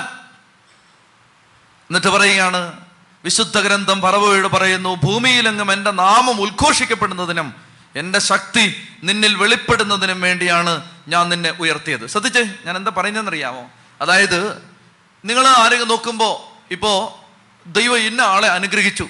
കർത്താവ് ഇന്ന ആളെ തിരഞ്ഞെടുത്തു. അല്ലെ ഇന്ന കുടുംബത്തെ തിരഞ്ഞെടുത്തു. അല്ലെ ഈ ആളെ കർത്താവ് അഭിഷേകം ചെയ്തു. പ്രിയപ്പെട്ട സഹോദരങ്ങളെ ഇവിടെ മാനുഷികമായിട്ട് ചിന്തിക്കുമ്പോൾ എന്താ എന്റെ കാരണം? എന്തെങ്കിലും ഒരു കാരണമുണ്ട് അതിന്? ദൈവം പറയുകയാണ് അതിന് മനുഷ്യ നിനക്കൊരു കാരണം കണ്ടെത്താൻ പറ്റില്ല. അത് ദൈവത്തിന്റെ കയ്യിൽ നമുക്ക് അറിയാൻ പാടില്ലാത്തൊരു കാര്യമായിട്ട് ദൈവത്തിനങ്ങ് വിട്ടേക്കുക. ഞാനിത് പറയുന്ന എന്തിനെന്ന് വെച്ചാൽ ചില ആളുകൾ ഇങ്ങനെ പ്രാർത്ഥിക്കുന്ന ഞാൻ കേട്ടിട്ടുണ്ട് കർത്താവേ ഡൊമിനിക്കച്ചന്റെ അഭിഷേകം എനിക്ക് തരണേന്ന് മണ്ടത്തര അത്. ഡൊമിനിക്കച്ചന്റെ അഭിഷേകം ഡൊമിനിക്കച്ചനെ ഉള്ളൂ. വട്ടായിലച്ചന്റെ അഭിഷേകം തരണേന്ന് തലകുത്തി മറിഞ്ഞ് പ്രാർത്ഥിക്കുന്നവരെ കണ്ടിട്ടുണ്ട്. അങ്ങനെ കുത്തിക്കൊണ്ടിരുന്ന അവർ മരിച്ചതായിട്ടും അറിയാം. ഒന്നും കിട്ടിയിട്ടില്ല. കാരണം വട്ടായിലച്ചന്റെ അഭിഷേകം വട്ടായിലച്ചനാണ്. പ്രിയപ്പെട്ട സഹോദരങ്ങളെ അതായത് ദൈവം ഒരാളെ തെരഞ്ഞെടുത്തിരിക്കുന്നത് ആ വ്യക്തിയിൽ ദൈവത്തിന്റെ ശക്തി വെളിപ്പെടുന്നതിന് വേണ്ടിയാണ്. ഇപ്പൊ രണ്ട് കാര്യങ്ങൾ ശ്രദ്ധിക്കണം. ഒന്ന് ദൈവം തിരഞ്ഞെടുത്തവരോട് ഒരു അസൂയ തോന്നരുത്. ഒന്നാമത്തെ കാര്യം അതാണ്. ദൈവം തിരഞ്ഞെടുത്തവരോട് ഒരു അസൂയ തോന്നരുത്. രണ്ടാമത്തേത് ദൈവം തിരഞ്ഞെടുത്തവർക്കെതിരെ നിൽക്കരുത്. ഇത് രണ്ട് ശ്രദ്ധിക്കണം. ലോകം മുഴുവൻ ദൈവം തെരഞ്ഞെടുത്തവർക്കെതിരെ നിന്നാലും ദൈവം തിരഞ്ഞെടുത്തവർ നേരെ തന്നെ നിൽക്കും. അതുകൊണ്ടാണ് വചനം പറയുന്നത് കർത്താവ് തെരഞ്ഞെടുത്തവരുടെ മേൽ ആര് കുറ്റം ആരോപിക്കും? അതുകൊണ്ട് ദൈവത്തിന്റെ തെരഞ്ഞെടുപ്പ് എന്തുകൊണ്ട് യാക്കോബ് അറിയില്ല ദൈവം തെരഞ്ഞെടുത്തു. എന്തുകൊണ്ട് അബ്രഹാം അറിയില്ല എന്തുകൊണ്ട് നാഹോറിനെ തെരഞ്ഞെടുത്തില്ല അബ്രഹാമിനെ തെരഞ്ഞെടുത്തു അറിയില്ല. എന്തുകൊണ്ട് യാക്കോബ് എന്തുകൊണ്ട് യേസാവിനെ തെരഞ്ഞെടുത്തില്ല അറിയില്ല. എന്തുകൊണ്ട് ഇസഹാക്ക് എന്തുകൊണ്ട് ഇസ്മായിലിനെ തെരഞ്ഞെടുത്തില്ല അറിയില്ല. ദൈവം തിരഞ്ഞെടുത്തു അത്രയേ ഉള്ളൂ. പ്രിയപ്പെട്ട മക്കളെ അതുകൊണ്ട് ദൈവം നമ്മുടെ കുടുംബങ്ങളെ തിരഞ്ഞെടുക്കാൻ നമുക്ക് പ്രാർത്ഥിക്കാം. നിങ്ങളുടെ കുടുംബങ്ങളിൽ നിന്ന് ദൈവത്തിന്റെ തിരഞ്ഞെടുപ്പ് തലമുറകളുടെ അനുഗ്രഹം വെളിപ്പെടാൻ നമുക്ക് പ്രാർത്ഥിക്കാം. ഇവിടെ ഒരു ലോജിക്കൊന്നുമില്ല. എന്തുകൊണ്ട് ദൈവം തിരഞ്ഞെടുത്തു എന്ന ചോദ്യത്തിന് ഉത്തരവില്ല ഉത്തരം അറിയാൻ പാടില്ല. അതിന് ദൈവത്തിന് ദൈവത്തിന്റെതായ മനസ്സിൽ ചില ന്യായം ഉണ്ടാവാം. ഇനി നിങ്ങൾ ശ്രദ്ധിക്കേണ്ടത് ഈ കുട്ടികൾ ഉദരത്തിൽ കിടന്ന് യുദ്ധം ചെയ്യുന്ന സമയത്ത് ദൈവം പറയുകയാണ് റബേക്ക നീ ഭാരപ്പെടേണ്ട. നീ നിന്റെ ഉദരത്തിൽ കിടക്കുന്ന രണ്ട് വംശങ്ങളാണ്. മൂത്തവൻ ഇളയവന് ദാസ്യവൃത്തി ചെയ്യും. എന്നിട്ട് രണ്ടുപേരുടെയും പേര് പിന്നെ പറയുകയാണ്. ഒന്നാം ഒന്നാമൻ ഏസാവ്. അവന്റെ ദേഹം മുഴുവൻ രോമം നിറഞ്ഞിരിക്കുകയാണ്. അവനാണ് ആദ്യം പുറത്തു വരുന്നത്. ഇരട്ടകളാണ്. ആദ്യം പുറത്തു വരുന്നത് ഏസാവാണ്. അവൻ ചുമന്നിരുന്നു. അവന് അവന്റെ ദേഹം മുഴുവൻ രോമാവൃതമായിരുന്നു. രണ്ടാമത്തവൻ യാക്കോബ്. യാക്കോബ് എന്ന വാക്കിന്റെ അർത്ഥം സ്ഥാനം കൈക്കലാക്കുന്നവൻ. ശരിക്കും പറഞ്ഞാൽ ലിറ്ററലി പറഞ്ഞ കുതികാൽ പിടിക്കുന്നവൻ എന്നാണ് കാൽ വാരുന്നവൻ എന്നാണ് ചതിക്കുന്നവൻ എന്നാണ്. ഗ്രാബർ എന്നാണ് ഈ കൈക്കലാക്കുന്നവൻ. ഇതാണ് യാക്കോബ് എന്ന പേരിന്റെ അർത്ഥം. പ്രിയപ്പെട്ടവരെ പിടിച്ചെടുക്കുന്നവൻ കൈക്കലാക്കുന്നവൻ വഞ്ചിക്കുന്നവൻ. ഈ പേര് പോലായിരുന്നു അവന്റെ ജീവിതം. ചേട്ടന്റെ കയ്യിൽ നിന്ന് ജ്യേഷ്ഠാവകാശം ഗ്രാബ് ചെയ്തെടുത്തു തട്ടിയെടുത്തു. ലാബാന്റെ കയ്യിൽ നിന്ന് അമ്മായിപ്പന്റെ കയ്യിൽ നിന്ന് ആടുമാടുകളെ തട്ടിയെടുത്തു. ഇളയ മകളെ തട്ടിയെടുത്തു മൂത്ത മകളെ തട്ടിയെടുത്തു. ലാബാന്റെ സമ്പത്ത് തട്ടിയെടുത്തു. വഞ്ചന ചതി. ഇതായിരുന്നു യാക്കോബ്. നമ്മൾ തുറന്നുള്ള അധ്യായങ്ങളിൽ ഈ മനുഷ്യൻ മാറുന്നത് എങ്ങനെയാണെന്ന് കാണും. ഏതായാലും ഉത്ഭവത്തിൽ അയാൾ അത്ര നല്ലവനല്ല. എന്താണ് നമുക്ക് ഈ വചനഭാഗം തരുന്ന സന്ദേശം എന്ന് വെച്ചാൽ പാപികൾക്കും തെരഞ്ഞെടുക്കപ്പെടാൻ യോഗ്യതയുണ്ട്. വലിയ വലിയ വിശുദ്ധർക്കും ഭയങ്കര പരമപദം കയറിയവർക്കും മാത്രമല്ല പൊട്ടപ്പാവിക്കും ദൈവത്തിന്റെ രക്ഷാകര വഴിയിൽ ഭാഗമാവാനുള്ള സാധ്യതയുണ്ട് എന്നാണ് യാക്കോബ് എന്ന ഈ ചേട്ടൻ നമ്മളോട് പറയുന്നത്. ചെത്തി പറഞ്ഞേ ഹാലേ ലുയാ ഹാലേ ലുയാ അപ്പോൾ രണ്ട് വംശങ്ങൾ റബേക്കായുടെ ഉദരത്തിൽ നിന്ന് പുറത്തു വരികയാണ്. അങ്ങനെ ഏസാവും യാക്കൂബും ഏസാവ് നായാട്ടുകാരനാണ്. രണ്ടു പേരാണ് ബൈബിളിൽ നായാട്ടുകാരെന്ന് പറയുന്നത്. ഒന്നാമത്തേത് നിങ്ങൾക്കറിയാവുന്ന ആളാണ്. കർത്താവിന്റെ മുമ്പിൽ അവനൊരു നായാട്ട് വീരനായിരുന്നു എന്ന് ഉൽപ്പത്തി പത്തിൽ ഒരു ചേട്ടനെ കുറിച്ച് പറയുന്നുണ്ട്.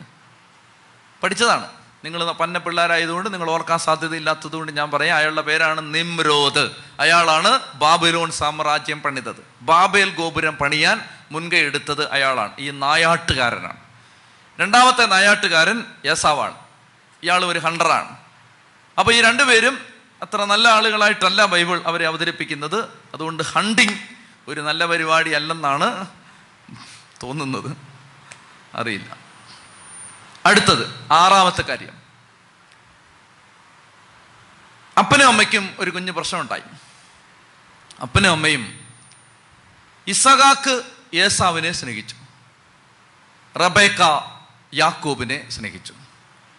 പക്ഷപാതപരമായ സ്നേഹം. അതാണ് ആറാമത്തേത്.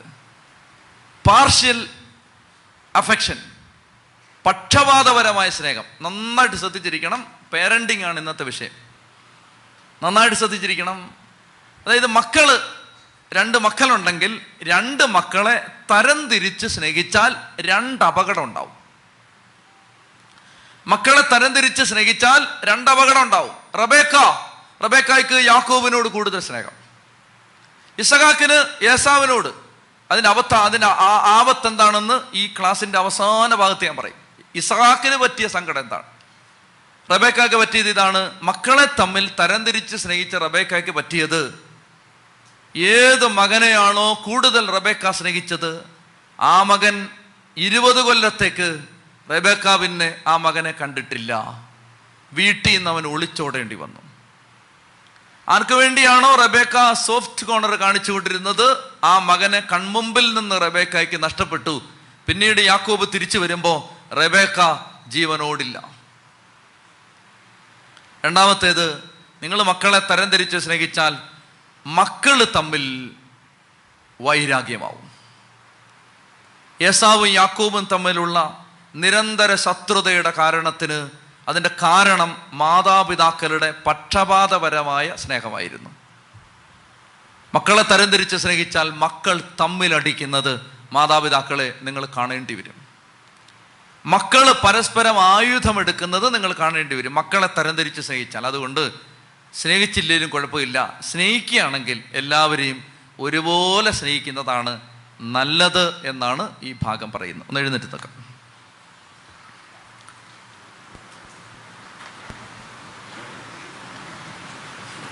മടുത്തോ? ഏ?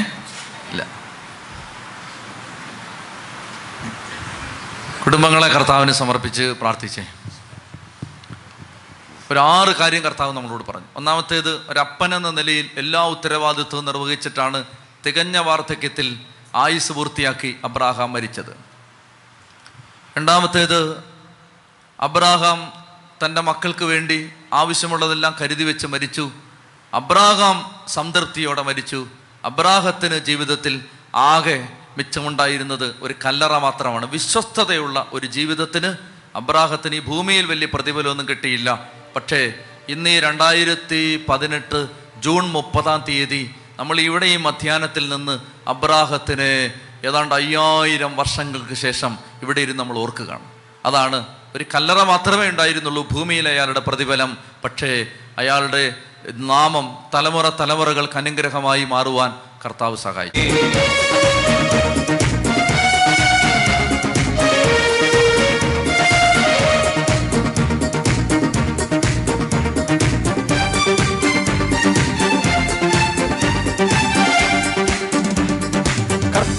കർത്താവിന്റെ പക്ഷത്തെങ്കിൽ ആരെനിക്ക് കർത്താവിന്റെ പക്ഷത്തെങ്കിൽ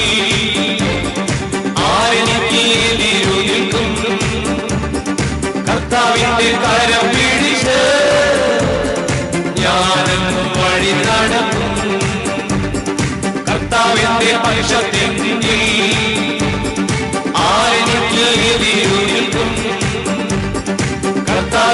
കർത്താവിന്റെ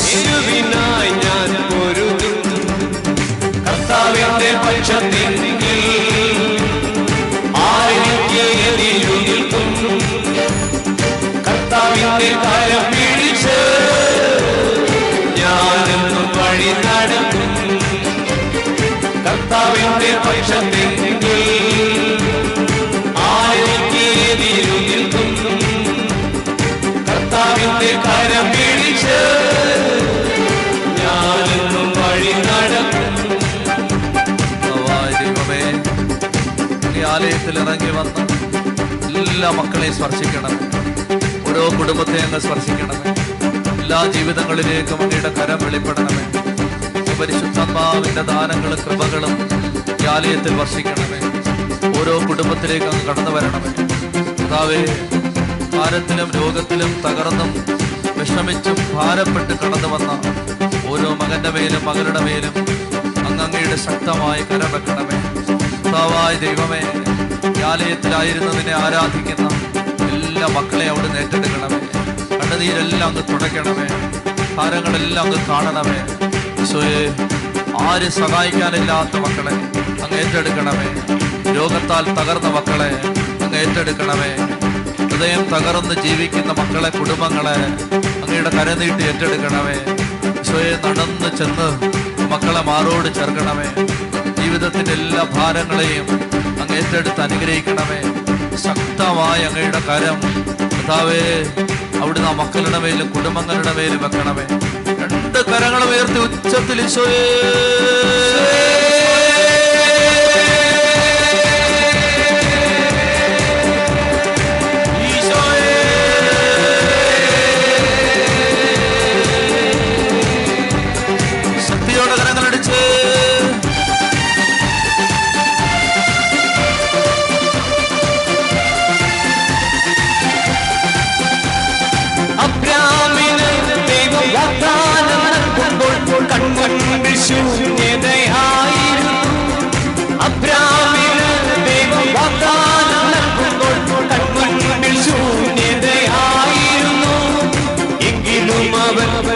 വിശ്വസിച്ചല്ലോ.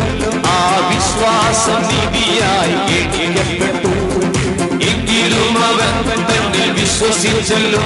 ആ വിശ്വാസം നിധിയായി എണ്ണിക്കപ്പെട്ടു എങ്കിലും അവൻ വിശ്വസിച്ചല്ലോ. ആ വിശ്വാസം നീതിയായി എണ്ണിക്കപ്പെട്ടു ഏലിയാ നമ്മെ പോലൊരു മദ്യം എന്നാലും കർത്താവിന് ശക്തൻ. ഏലിയാ നമ്മെ പോലൊരു മദ്യം എന്നാലും കർത്താവിന് ശക്തൻ. സ്വർഗമടയ്ക്കാം മഴയകറ്റാം.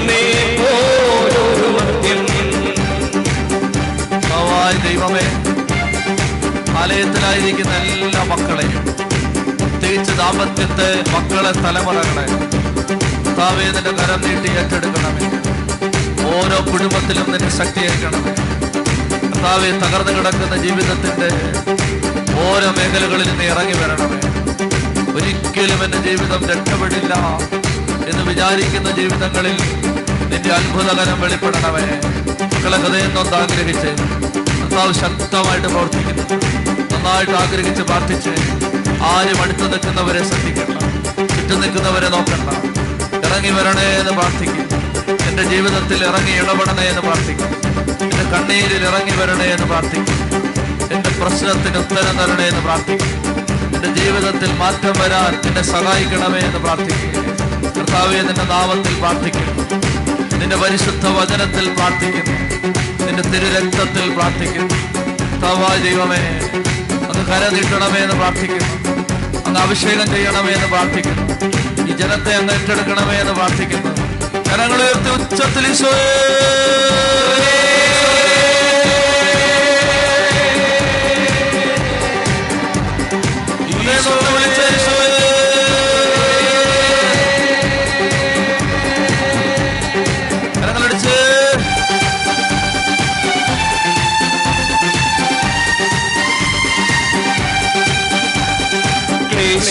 ദുരിതമോ എന്തു യേശുവിൻ വചനത്തിൽ ചരിക്കും ക്ലേശമോ ദുരിതമോ എന്തു വന്നാലും യേശുവിൻ വചനത്തിൽ ചരിക്കും ആപത്തോ വാളോ എന്തു വന്നാൽ യേശുവിനെ എന്നും ഘോഷിക്കും. ആപത്തോ വാളോ എന്തു വന്നാലും യേശുവിനെ എന്നും ഘോഷിക്കും. ഘോഷിച്ചാലും ലോകത്തെ ജയിച്ചവൻ കൂടെയുണ്ട്. ലോകമെന്നെ ഘോഷിച്ചാലും ലോകത്തെ ജയിച്ചവൻ കൂടെയുണ്ട്. കർത്താവിന്റെ പക്ഷത്തെങ്കിൽ ആരെനിക്ക് എതിരു നിൽക്കും കർത്താവിന്റെ കാര്യം പിടിച്ച്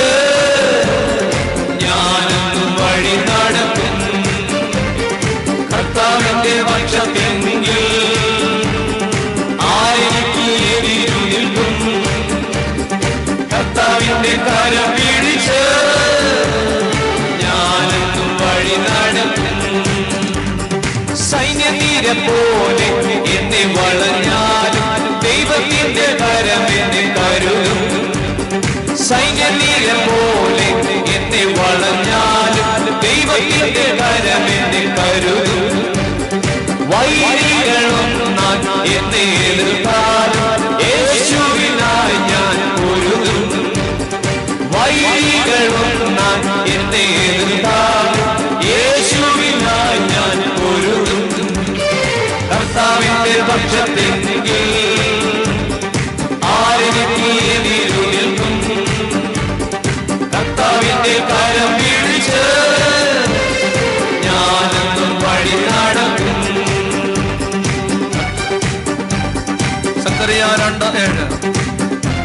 സൈന്യങ്ങളുടെ കർത്താവ് അരുളി ചെയ്യുന്നു. നിന്നെ തൊടുന്നവൻ കർത്താവിന്റെ കൃഷ്ണമണിയാണ് തൊടുന്നത്. സൈന്യബലത്താലല്ല കരബലത്താലല്ല എന്റെ ആത്മാവിനാലാണ്. യേശുവിന്റെ സൈന്യം യേശുവിന്റെ ജനം ദൈവരാജ്യത്തിന്റെ മക്കൾ. കർത്താവേ ശക്തമായ സംരക്ഷണം. സക്കറിയ ഒമ്പത് എട്ടിൽ സക്കറിയ രണ്ടഞ്ചിൽ സക്കറിയ രണ്ട് ഏഴിൽ സങ്കീർത്തനം തൊണ്ണൂറ്റൊന്ന് പത്തിൽ. ജോബ് ഒന്ന് പത്തിൽ സങ്കീർത്തനം മുപ്പത്തിനാല്. ശക്തമായ സംരക്ഷണം.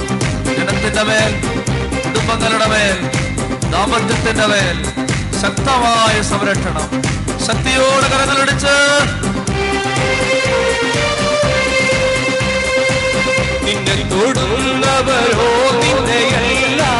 ദൈവത്തിൻ കൺമണിയെ തന്നെ തൊടുന്നു നിന്നെ തൊടുന്നവരോ നിന്നെയല്ല ദൈവത്തിൻ കൺമണിയെ തന്നെ തൊടുന്നു നിന്നെ തൊടുന്നവരോ നിന്നെയല്ല ദൈവത്തിൻ കൺമണിയെ തന്നെ തൊടുന്നു സർവശക്തൻ എഴുന്നേൽക്കുന്നു നിനക്ക പുക പോലെ ചിതറുന്നു വൈരികൾ.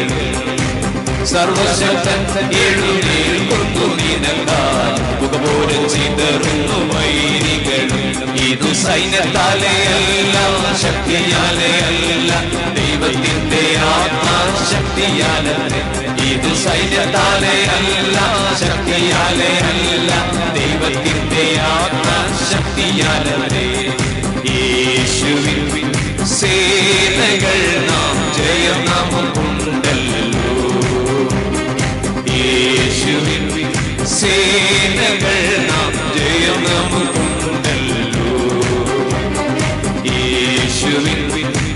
പ്രിയ മക്കൾ നാമല്ലോ ജയം നമുക്കുണ്ടല്ലോ യേശുവിൻ പ്രിയ മക്കൾ നാമല്ലോ ജയം. അടുത്തത് നമ്മൾ ഈ ഇരുപത്തിയഞ്ചാം അധ്യായത്തിന്റെ അവസാന ഭാഗത്ത് കാണുന്നത് കുട്ടികൾ അവർ രണ്ട് കുഞ്ഞുങ്ങളെ പ്രസവിച്ചു യസാവ് യാക്കോബ്. കുഞ്ഞുങ്ങൾ വളർന്നു. കുഞ്ഞുങ്ങൾക്ക് പ്രായമായി. ഇപ്പൊ മൂത്തവൻ നായാട്ടിൽ സമർത്ഥനായിരുന്നു. മൂത്തവന് കൃഷിയിലും നായാട്ടിലുമാണ് താല്പര്യം. രണ്ടാമത്തവൻ ശാന്തനായിരുന്നു. അങ്ങനെ പറയുന്നത്. അവൻ കൂടാരങ്ങളിൽ പാർത്തു. രണ്ടാമത്തവൻ ശാന്തനായിരുന്നു. കൂടാരങ്ങളിൽ പാർത്തു. രണ്ടുപേരുടെയും സ്വഭാവം പറയണം. ഒരുത്തൻ വളരെ അഗ്രസീവായ ആളാണ്. ഭയങ്കര എക്സ്ട്രോവേർട്ട് എല്ലാ കാര്യത്തിലും ഇടപെടുന്നവൻ നായാട്ടുകാരൻ. രണ്ടാമത്തവൻ ശാന്തനാണ്. പക്ഷേ ഈ ബാഹ്യ ഭാവങ്ങൾ കൊണ്ട് സ്വഭാവം നമുക്ക് പറയാൻ പറ്റില്ല. രണ്ടുപേരും ഓരോ തരത്തിൽ പോരായ്മകളുള്ളവരായിരുന്നു എന്ന് പിന്നീടുള്ള ജീവിതം കാണുകയാണ്.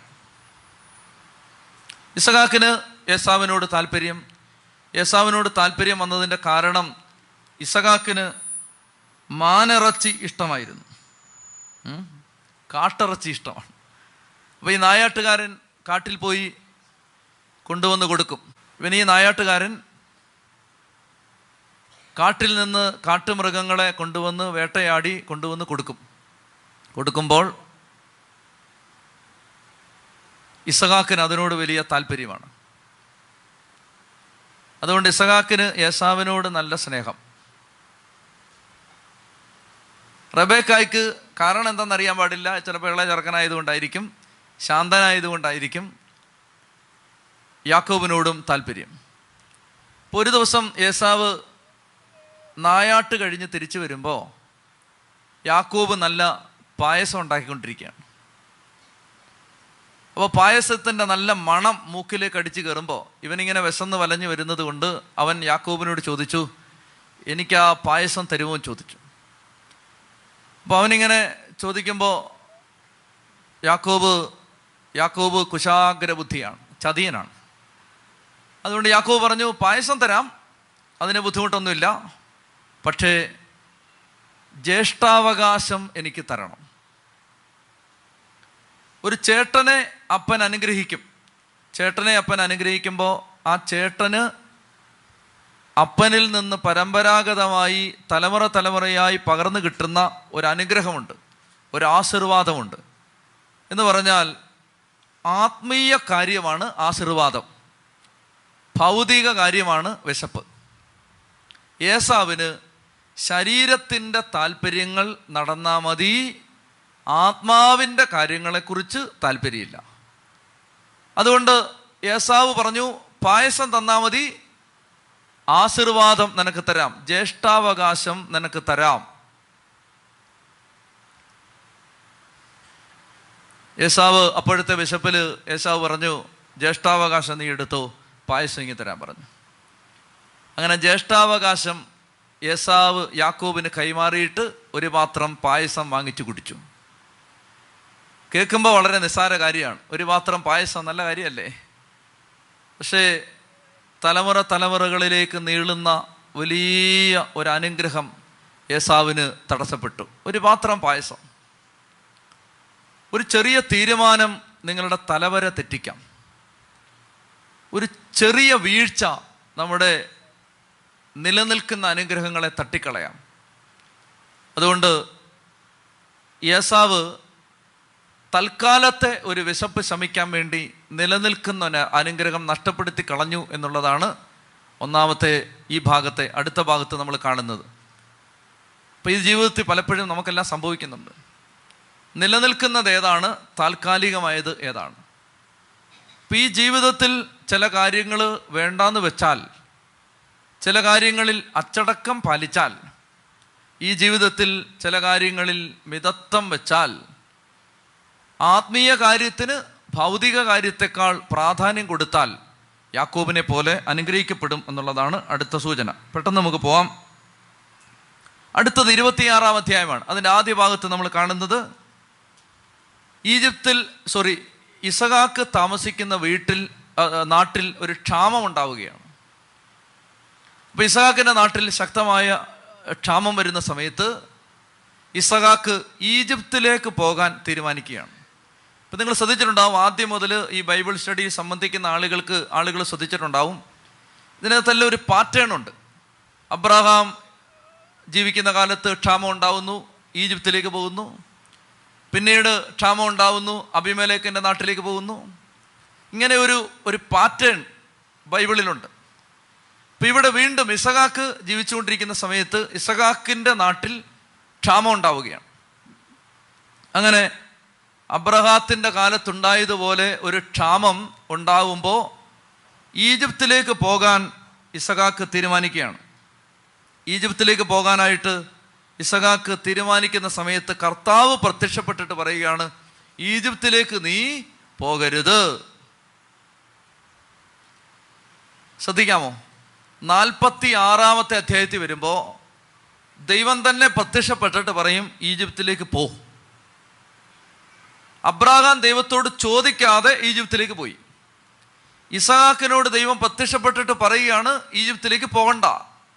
യാക്കോബിന് ദൈവം പ്രത്യക്ഷപ്പെട്ടിട്ട് പറയാണ് ഈജിപ്തിലേക്ക് പോ. ഇതെന്താ ഇത്? ഒരാളോട് ഒരാളെ പോയതിന് ശിക്ഷിക്കുന്നു ഒരാളോട് പോരുതെന്ന് പറയുന്നു ഒരാളോട് പോകാൻ പറയുന്നു. ചെറിയ കാര്യമാണ് പക്ഷെ വലിയ കാര്യമാണ് ഒരാളെ സംബന്ധിക്കുന്ന ദൈവഹിതമല്ല മറ്റൊരാളെ സംബന്ധിക്കുന്ന ദൈവഹിതം. അതുകൊണ്ട് ആരുടെയും ജീവിതം അന്ധമായിട്ട് കോപ്പിയടിക്കരുത് ഓരോരുത്തരും ദൈവത്തെ ശ്രദ്ധിക്കണം. അവരങ്ങനെ ചെയ്യുന്നു ആ അച്ഛൻ അങ്ങനെ ചെയ്യുന്നു ആ ധ്യാന കേന്ദ്രം അങ്ങനെ ചെയ്യുന്നു ആ ഇടവക അങ്ങനെ ചെയ്യുന്നു ആ വീട് അങ്ങനെ ചെയ്യുന്നു ആ കൂട്ടുകാരൻ അങ്ങനെ ചെയ്യുന്നു. അവനോട് ദൈവം പറയുന്നത് ഈജിപ്തിൽ പോകാനായിരിക്കും. നിന്നോട് ദൈവം പറയുന്നത് ഈജിപ്തിൽ പോകരുതെന്നായിരിക്കും. എല്ലാവരും വിദേശത്ത് പോകുന്നു ഞാനും പോകുന്നു. എല്ലാവരും ബിസിനസ് തുടങ്ങുന്നു ഞാനും തുടങ്ങുന്നു. എല്ലാവരും എന്നെ കോളേജ് വിടുന്നു ഞാനും വിടുന്നു. ഒരാളെ സംബന്ധിക്കുന്ന ദൈവഹിതം ആവണമെന്നില്ല വേറൊരാളെ സംബന്ധിക്കുന്ന ദൈവഹിതം. അതുകൊണ്ട് ഇവിടെ ദൈവം പറയുകയാണ് ഇസാക്കിനോട് പറയുകയാണ് ഈജിപ്തിൽ നീ പോകരുത് നീ അഭിമലേഖിന്റെ നാട്ടിൽ ഗരാർ എന്ന് പറയുന്ന സ്ഥലത്ത് താമസിക്കാനായിട്ട് പറയുകയാണ്. ഇനി അടുത്തത് അത് ഞാൻ ആവർത്തിക്കുന്നില്ല ഈ അബ്രാഹത്തിന് രണ്ട് തവണ സംഭവിച്ച അതേ പ്രശ്നം. അഭിമലേക്ക് എന്ന് പറഞ്ഞാൽ ഫറവ് പോലെ രാജാവിന്റെ ടൈറ്റിലാണ് ഒരാളല്ലത് ആ രാജാവിന്റെ ടൈറ്റിലാണത് അപ്പോൾ അഭിമലേക്ക് എന്ന് പറയുന്ന ആൾ അബ്രാഹത്തിന്റെ കാലത്തുണ്ടായിരുന്നത് പോലെ തന്നെ ആ നാട്ടിലെ രാജാവ് ഫിലിസ്തീനയുടെ രാജാവാണ്. ആ രാജാവ് ഇസഹാക്ക് റബേക്ക അവിടെ ചെന്ന് കഴിഞ്ഞപ്പോൾ ആ നാട്ടിലെത്തി കഴിഞ്ഞപ്പോൾ ഇസഹാക്ക് റബേക്കയോട് പറയുകയാണ് നീ നീ എന്റെ പെങ്ങളാന്ന് പറയണം. ഇതിപ്പോൾ മൂന്നാമത്തെ തവണയാണ് ഈ കാര്യം വരുന്നത്. നീ എന്റെ പെങ്ങളാണെന്ന് പറയണം. അപ്പോൾ എല്ലാവരോടും പറഞ്ഞു പെങ്ങളാന്ന് പറഞ്ഞു. പക്ഷേ ഇവർ തമ്മിൽ സ്നേഹമായിട്ട് ഇടപഴകുന്നത് രാജാവ് ഒരു ദിവസം കണ്ടു. അപ്പോൾ രാജാവ് വിളിച്ചിട്ട് പറഞ്ഞു നീ എന്തിനാ നുണ പറഞ്ഞത്? പഴയ സംഭവം തന്നെയാണ് അതുകൊണ്ട് ഞാനത് ആവർത്തിക്കുന്നില്ല. അപ്പോൾ ഇസഹാക്കിന്റെ ജീവിതത്തിൽ അപ്പൻ നുണ പറഞ്ഞു മോനും നുണ പറഞ്ഞു. അപ്പന് ചെയ്തതുപോലെ അപ്പൻ പ്രാർത്ഥിച്ചു മോനും പ്രാർത്ഥിച്ചു. അപ്പൻ ദൈവത്തിന്റെ ഹിതം ചോദിച്ചു മോനും ചോദിച്ചു.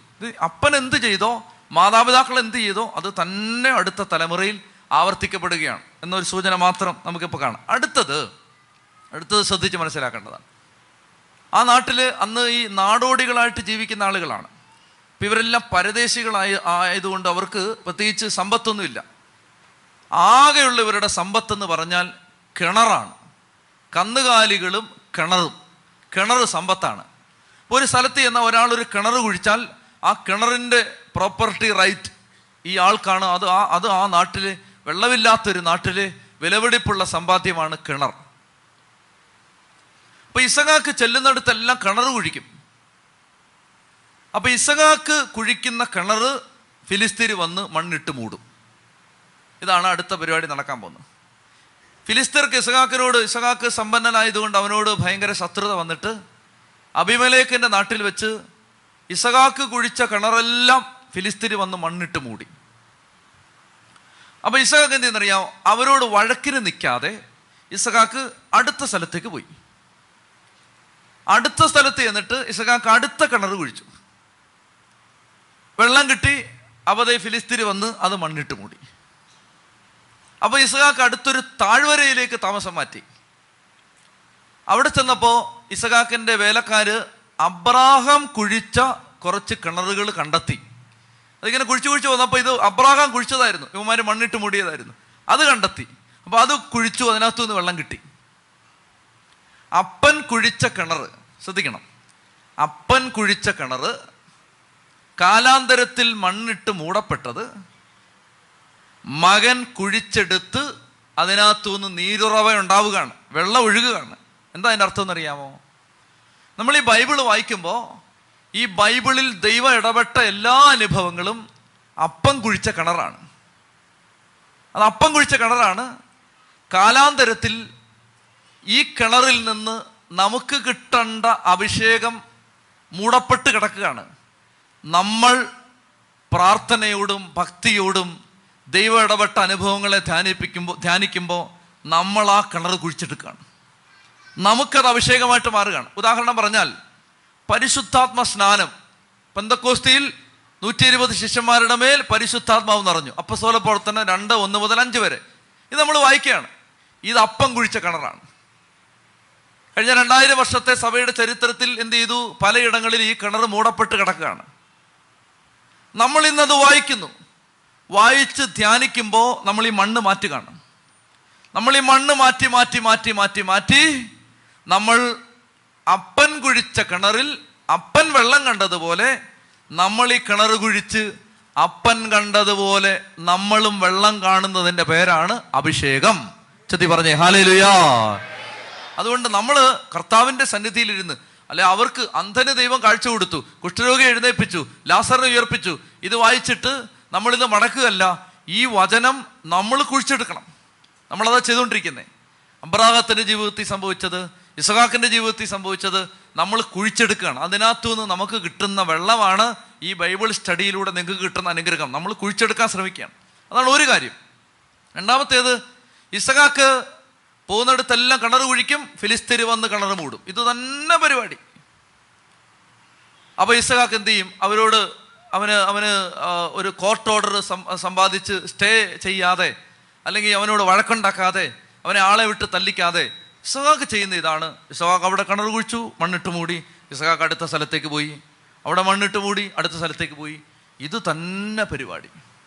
ഇരുപത്തിയാറാം അധ്യായം അവസാനിക്കുമ്പോൾ നമ്മൾ കാണുകയാണ്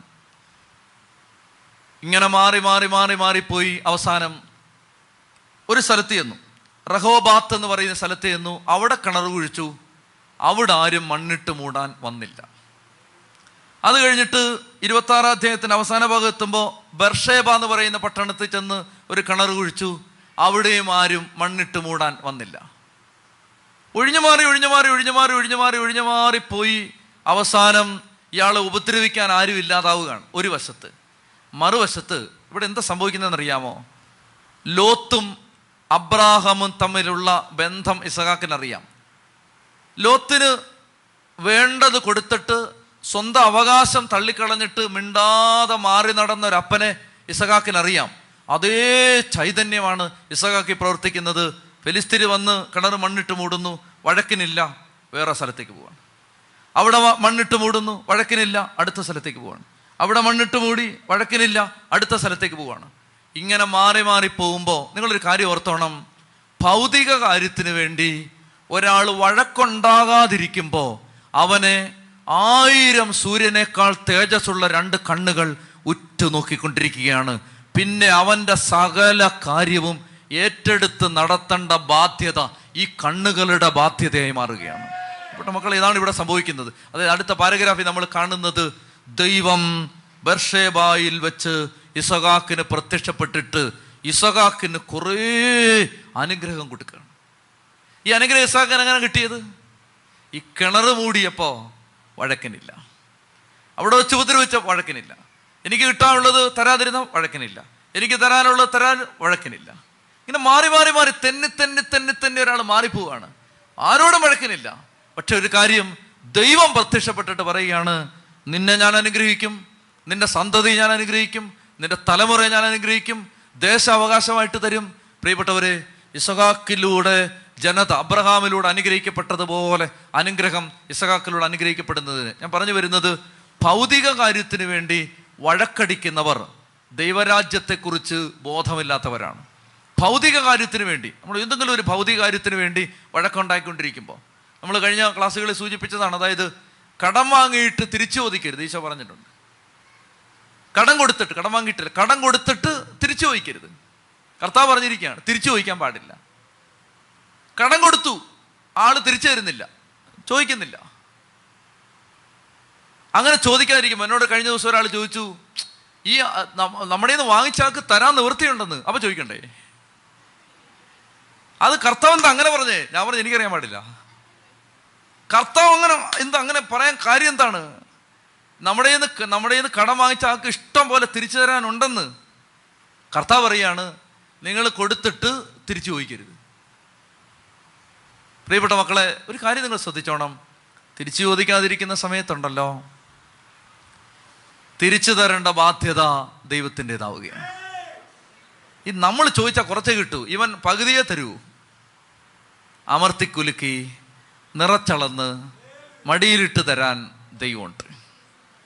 അതാണ് ഞാൻ ആദ്യം ഇന്ന് രാവിലെ പറഞ്ഞത് എല്ലാറ്റിന്റെയും മുകളിൽ ദൈവമാണ്.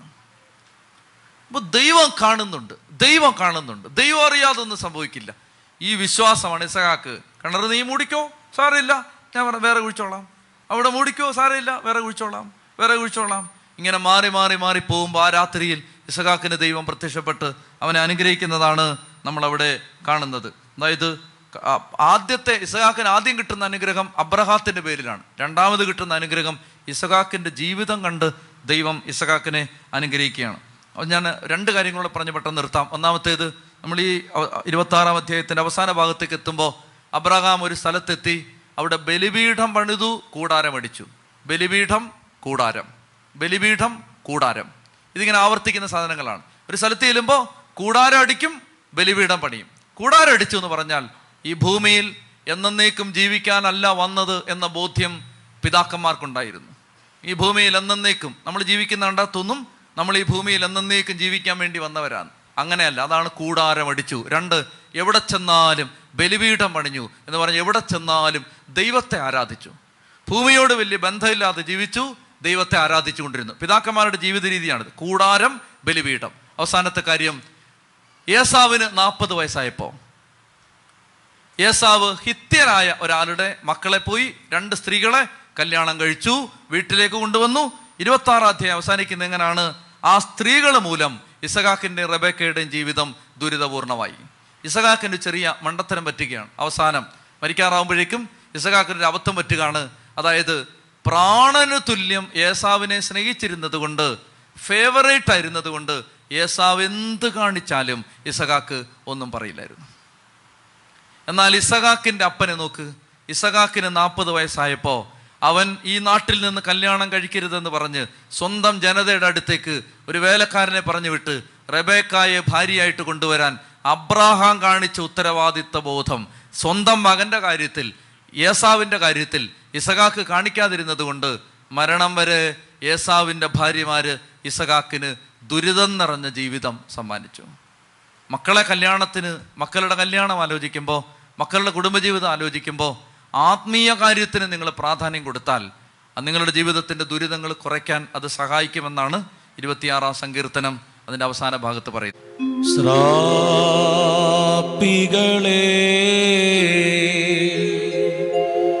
കണ്ടേ ഛായ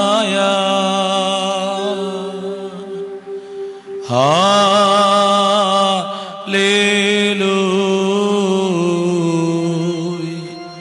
Hallelujah.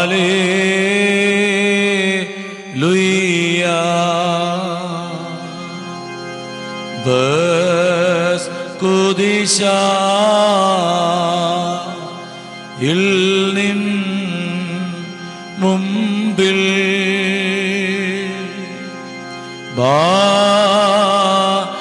റക്കുമോ കുറിയേ ലൈസോ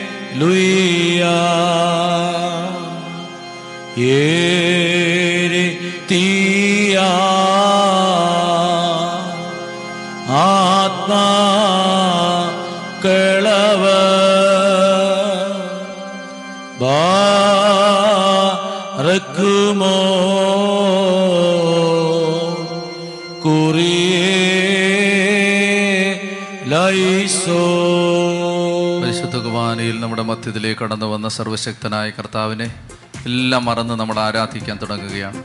പ്രിയപ്പെട്ടവരെ തൊട്ടടുത്ത് നിൽക്കുന്നവരെ ആരെയും ശ്രദ്ധിക്കരുത്. നിങ്ങളടുത്ത് നിൽക്കുന്നവർ എന്ത് ചിന്തിക്കുമെന്ന് വിചാരിക്കരുത്. കർത്താവിനെ ആരാധിക്കുമ്പോൾ ദൈവത്തെ ശരീരവും മനസ്സും ആത്മാവും കൊണ്ട് ഹൃദയം തുറന്ന് നമ്മൾ ആരാധിക്കണം. അപ്പോഴാണ് ദൈവം നമ്മുടെ ജീവിതത്തിന്റെ കെട്ടുകളഴിക്കാൻ ദൈവശക്തി അയക്കുന്നത്. എല്ലാം മറന്ന് കർത്താവിന്റെ കരുണയിൽ നമ്മെ തന്നെ പൂർണമായി സമർപ്പിച്ച് അതിനം തുറന്ന് ഹൃദയം തുറന്ന് സ്തുതിച്ച് ഹാലലുയ ഹാലലുയ ഹാലലുയ ഹാലലുയ ഹാലലുയ ഹാലലുയ ഹാലലുയ ഹാലലുയ ഹാലലുയ ഹാലലുയ ഹാലലുയ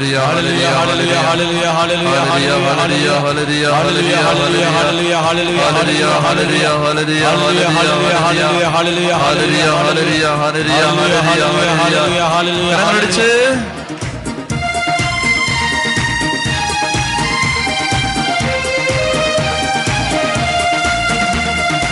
ആരാധിക്കുന്നു. ഞങ്ങൾ ആരാധിക്കുന്നു. ദൈവപിതാവിനെ ആരാധിക്കുന്നു. ആരാധിക്കുന്നു ഞങ്ങൾ ആരാധിക്കുന്നു. ദൈവപിതാവിനെ ആരാധിക്കുന്നു. ആരാധിക്കുന്നു ഞങ്ങൾ ആരാധിക്കുന്നു. ദൈവപിതാവിനെ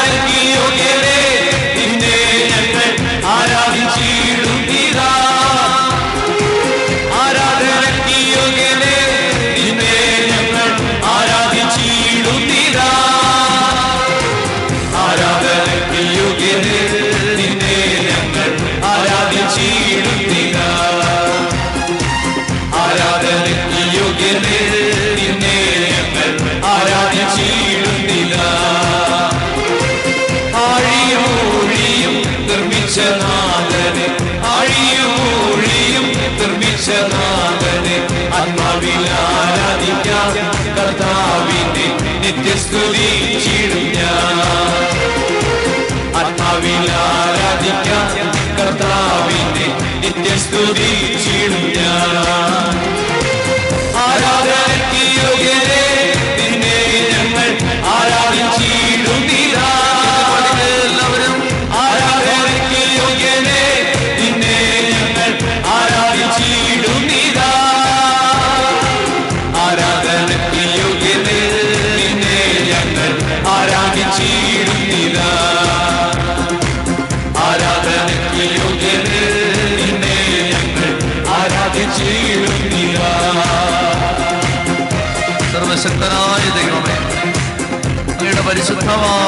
ശരീരത്തിൽ നിന്ന് ഈ ആലയത്തിൽ നിന്നെ ആരാധിക്കുന്ന എല്ലാ മക്കളിലേക്കും അവിടുത്തെ ശക്തി ഇറങ്ങണമേ. കർത്താവേ ഭാവികളും പാവങ്ങളുമായ അങ്ങയുടെ മക്കളിടമേ അവിടുത്തെ ശക്തിയും കൃപയും ഇപ്പോൾ വ്യാപരിക്കണമേ. തിരു ശരീരത്തിൽ നിന്ന് അങ്ങയുടെ ശക്തമായ കരം വെളിപ്പെടണമേ. കർത്താവായ ദൈവമേ അന്ധനെ സ്പർശിച്ച നിന്റെ കൈ വെതിരന്റെ കാതു തുറന്ന നിന്റെ കൈ. കുഷ്ഠരോഗി എഴുന്നേൽപ്പിച്ച നിന്റെ കൈ. തളർവാദ രോഗി എഴുന്നേൽപ്പിച്ച നിന്റെ കൈ. ലാസറിനെ ജീവിതത്തിലേക്ക് തിരിച്ചു വിളിച്ച നിന്റെ കരങ്ങൾ. ഞങ്ങൾക്ക് വേണ്ടി ആണിയടിക്കപ്പെട്ട നിന്റെ കരങ്ങൾ. കർത്താവേ ഇപ്പോൾ ഈ മക്കളുടെ മേൽ ഈ ആലയത്തിന്റെ മേൽ നീട്ടണം. ദിവ്യകാരുണ്യത്തിൽ നിന്ന് നിന്റെ ശക്തി അയക്കണം. നിന്റെ പരിശുദ്ധാത്മാവ് ഈ ആലയത്തിലും ഈ മക്കളിലും ഞങ്ങൾ ഓരോരുത്തരിലും വർഷിക്കപ്പെടാനായി അങ്ങ് ഞങ്ങളോട് കരുണ കാണിക്കണം. ശക്തിയോടെ കരങ്ങളടിച്ച്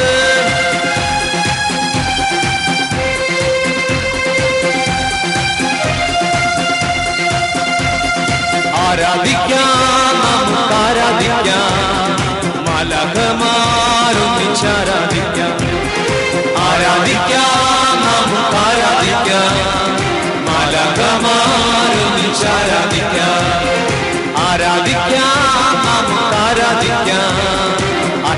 ആത്മാവിശക്തിയോട് ആരാധിക്കാം ആരാധിക്കാം നമുക്ക് ആരാധിക്കാം ആത്മാവിശക്തിയോട്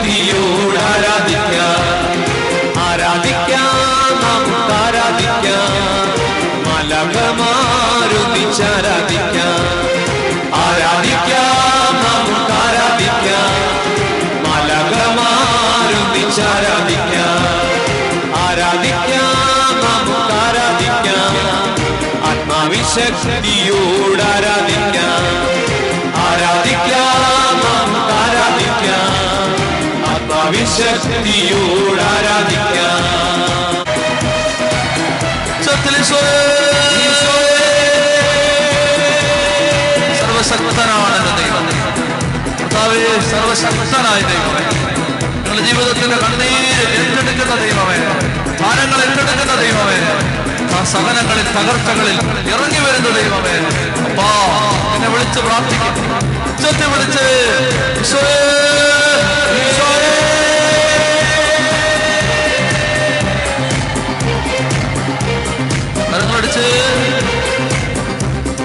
സർവശക്തനാണല്ലോ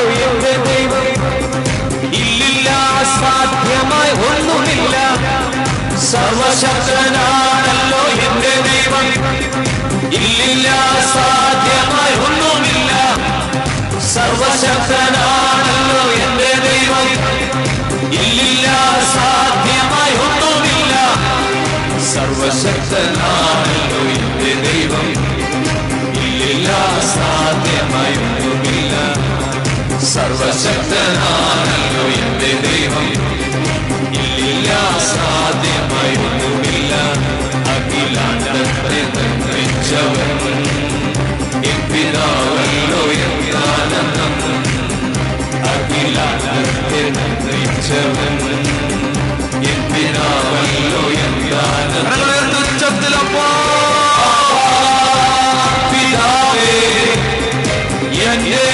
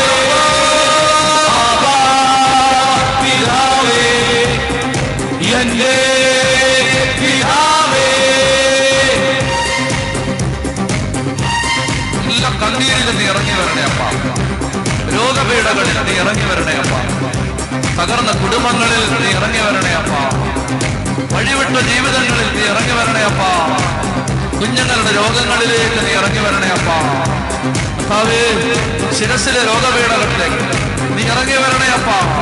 ഈ ദേശത്ത് ദൈവമേ ഈ ആലയത്തിനകത്തും ദൈവമേ ലോകത്തിന്റെ നാനാഭാഗങ്ങളിലും ഈ ശുശ്രൂഷയെ സംബന്ധിക്കുന്ന സകല മക്കളുടെയും സകല രോഗങ്ങളിലേക്ക് ഈശോ നീ ഇറങ്ങി വരണേ എന്ന് പ്രാർത്ഥിക്കുന്നു. കർത്താവേ, ഉച്ച മുതലുള്ള വരെയുള്ള യേശുവിന്റെ നാമം അഴിയട്ടെ എന്ന് പ്രാർത്ഥിക്കുന്നു. രോഗം രോഗശക്തികൾ യേശുദാമം വിട്ടുപോകട്ടെ എന്ന് പ്രാർത്ഥിക്കുന്നു. ട്യൂമറുകളെ ക്യാൻസറുകളെ യേശുവിന്റെ നാമത്തിൽ ശാസിച്ച് പ്രാർത്ഥിക്കുന്നു. ദൈവമേ ആന്തരിക അവയവങ്ങളിൽ രോഗപീഠകളെ യേശുവിന്റെ നാമത്തിൽ ശാസിച്ച് പ്രാർത്ഥിക്കുന്നു. കുഞ്ഞുങ്ങളെ ഒരിഞ്ഞു മുറുക്കിയിരിക്കുന്ന രോഗം. Hyper activity autism Down syndrome മാനസിക വൈകല്യം രോഗപീഠകൾ എപ്പിലെപ്പിക്കായ കാര്യങ്ങളിൽ പ്രവർത്തിക്കുന്ന രോഗങ്ങൾ. നാമത്തിൽ ശാസിച്ച് പ്രാർത്ഥിക്കുന്നു.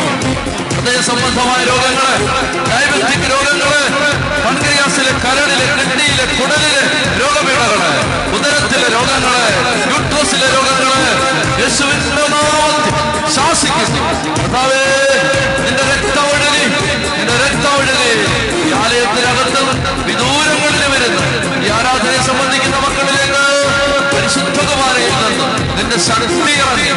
നിന്റെ ശക്തി ഇറങ്ങി മുതലുള്ള കാര്യം വരെയുള്ള സകല രോഗത്തിന്റെയും കെട്ടഴിയുണ്ട്. യേശുവിന്റെ നാമത്തിൽ പ്രാർത്ഥിക്കും കരങ്ങളടിച്ച്.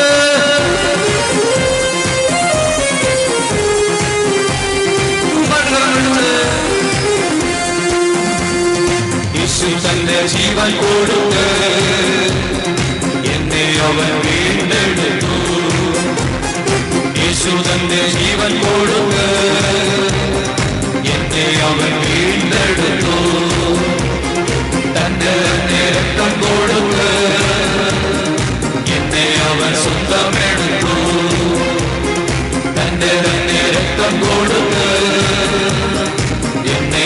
of the mirror.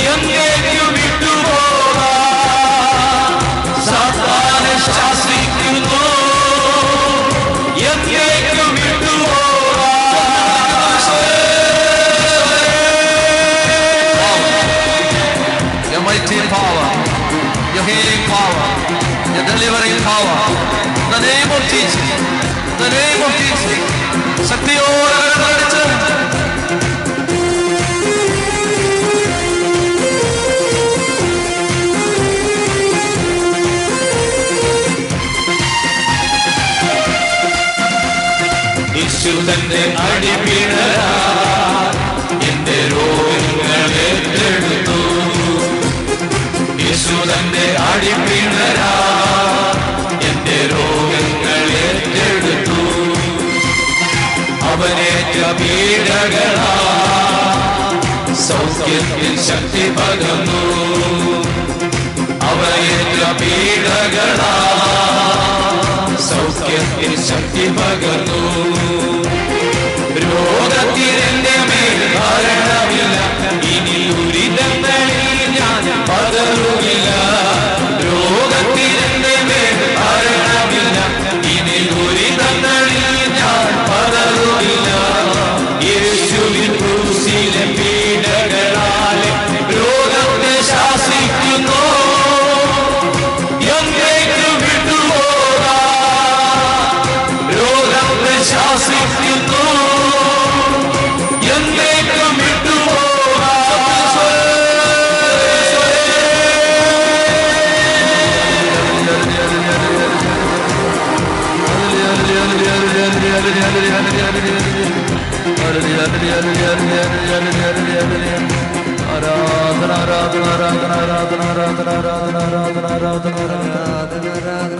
കണ്ണടച്ച് കരകൾ കൂപ്പി പ്രാർത്ഥിക്കട്ടെ.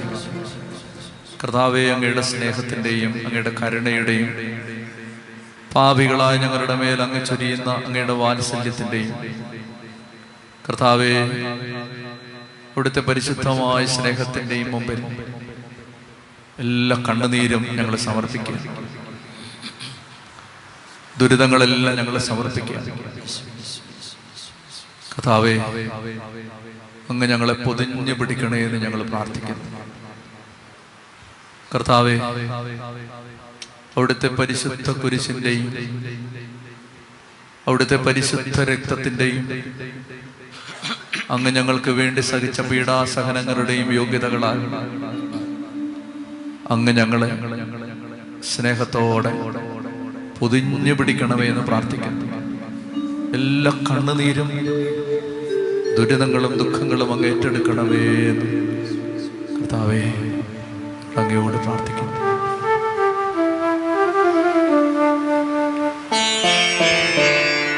ക്രൂശീതനേ ഉദ്ധിതനേ മർത്യനെ കാത്തിടണേ. ക്രൂശിതനേ ഉദ്ധിതനേ മർത്യനെ കാത്തിടണേ. എന്നെ പൊതിഞ്ഞ് പീഡിക്കണമേ. തിന്മ കാണാതെ കാക്കണമേ. എന്നെ പൊതിഞ്ഞ് പീഡിക്കണമേ. തിന്മ കാണാതെ കാക്കണമേ. ഈശോ നിൻ ഈശോ നിൻ മേലങ്കിക്കുള്ളിൽ. ഈശോ നിൻ ഈശോ നിൻ മേലങ്കിക്കുള്ളിൽ. എന്നെ പൊതിഞ്ഞ് പീഡിക്കണമേ. തിന്മ കാണാതെ കാക്കണമേ. ഈശോ നിൻ ഈശോ നിൻ മേലങ്കിക്കുള്ളിൽ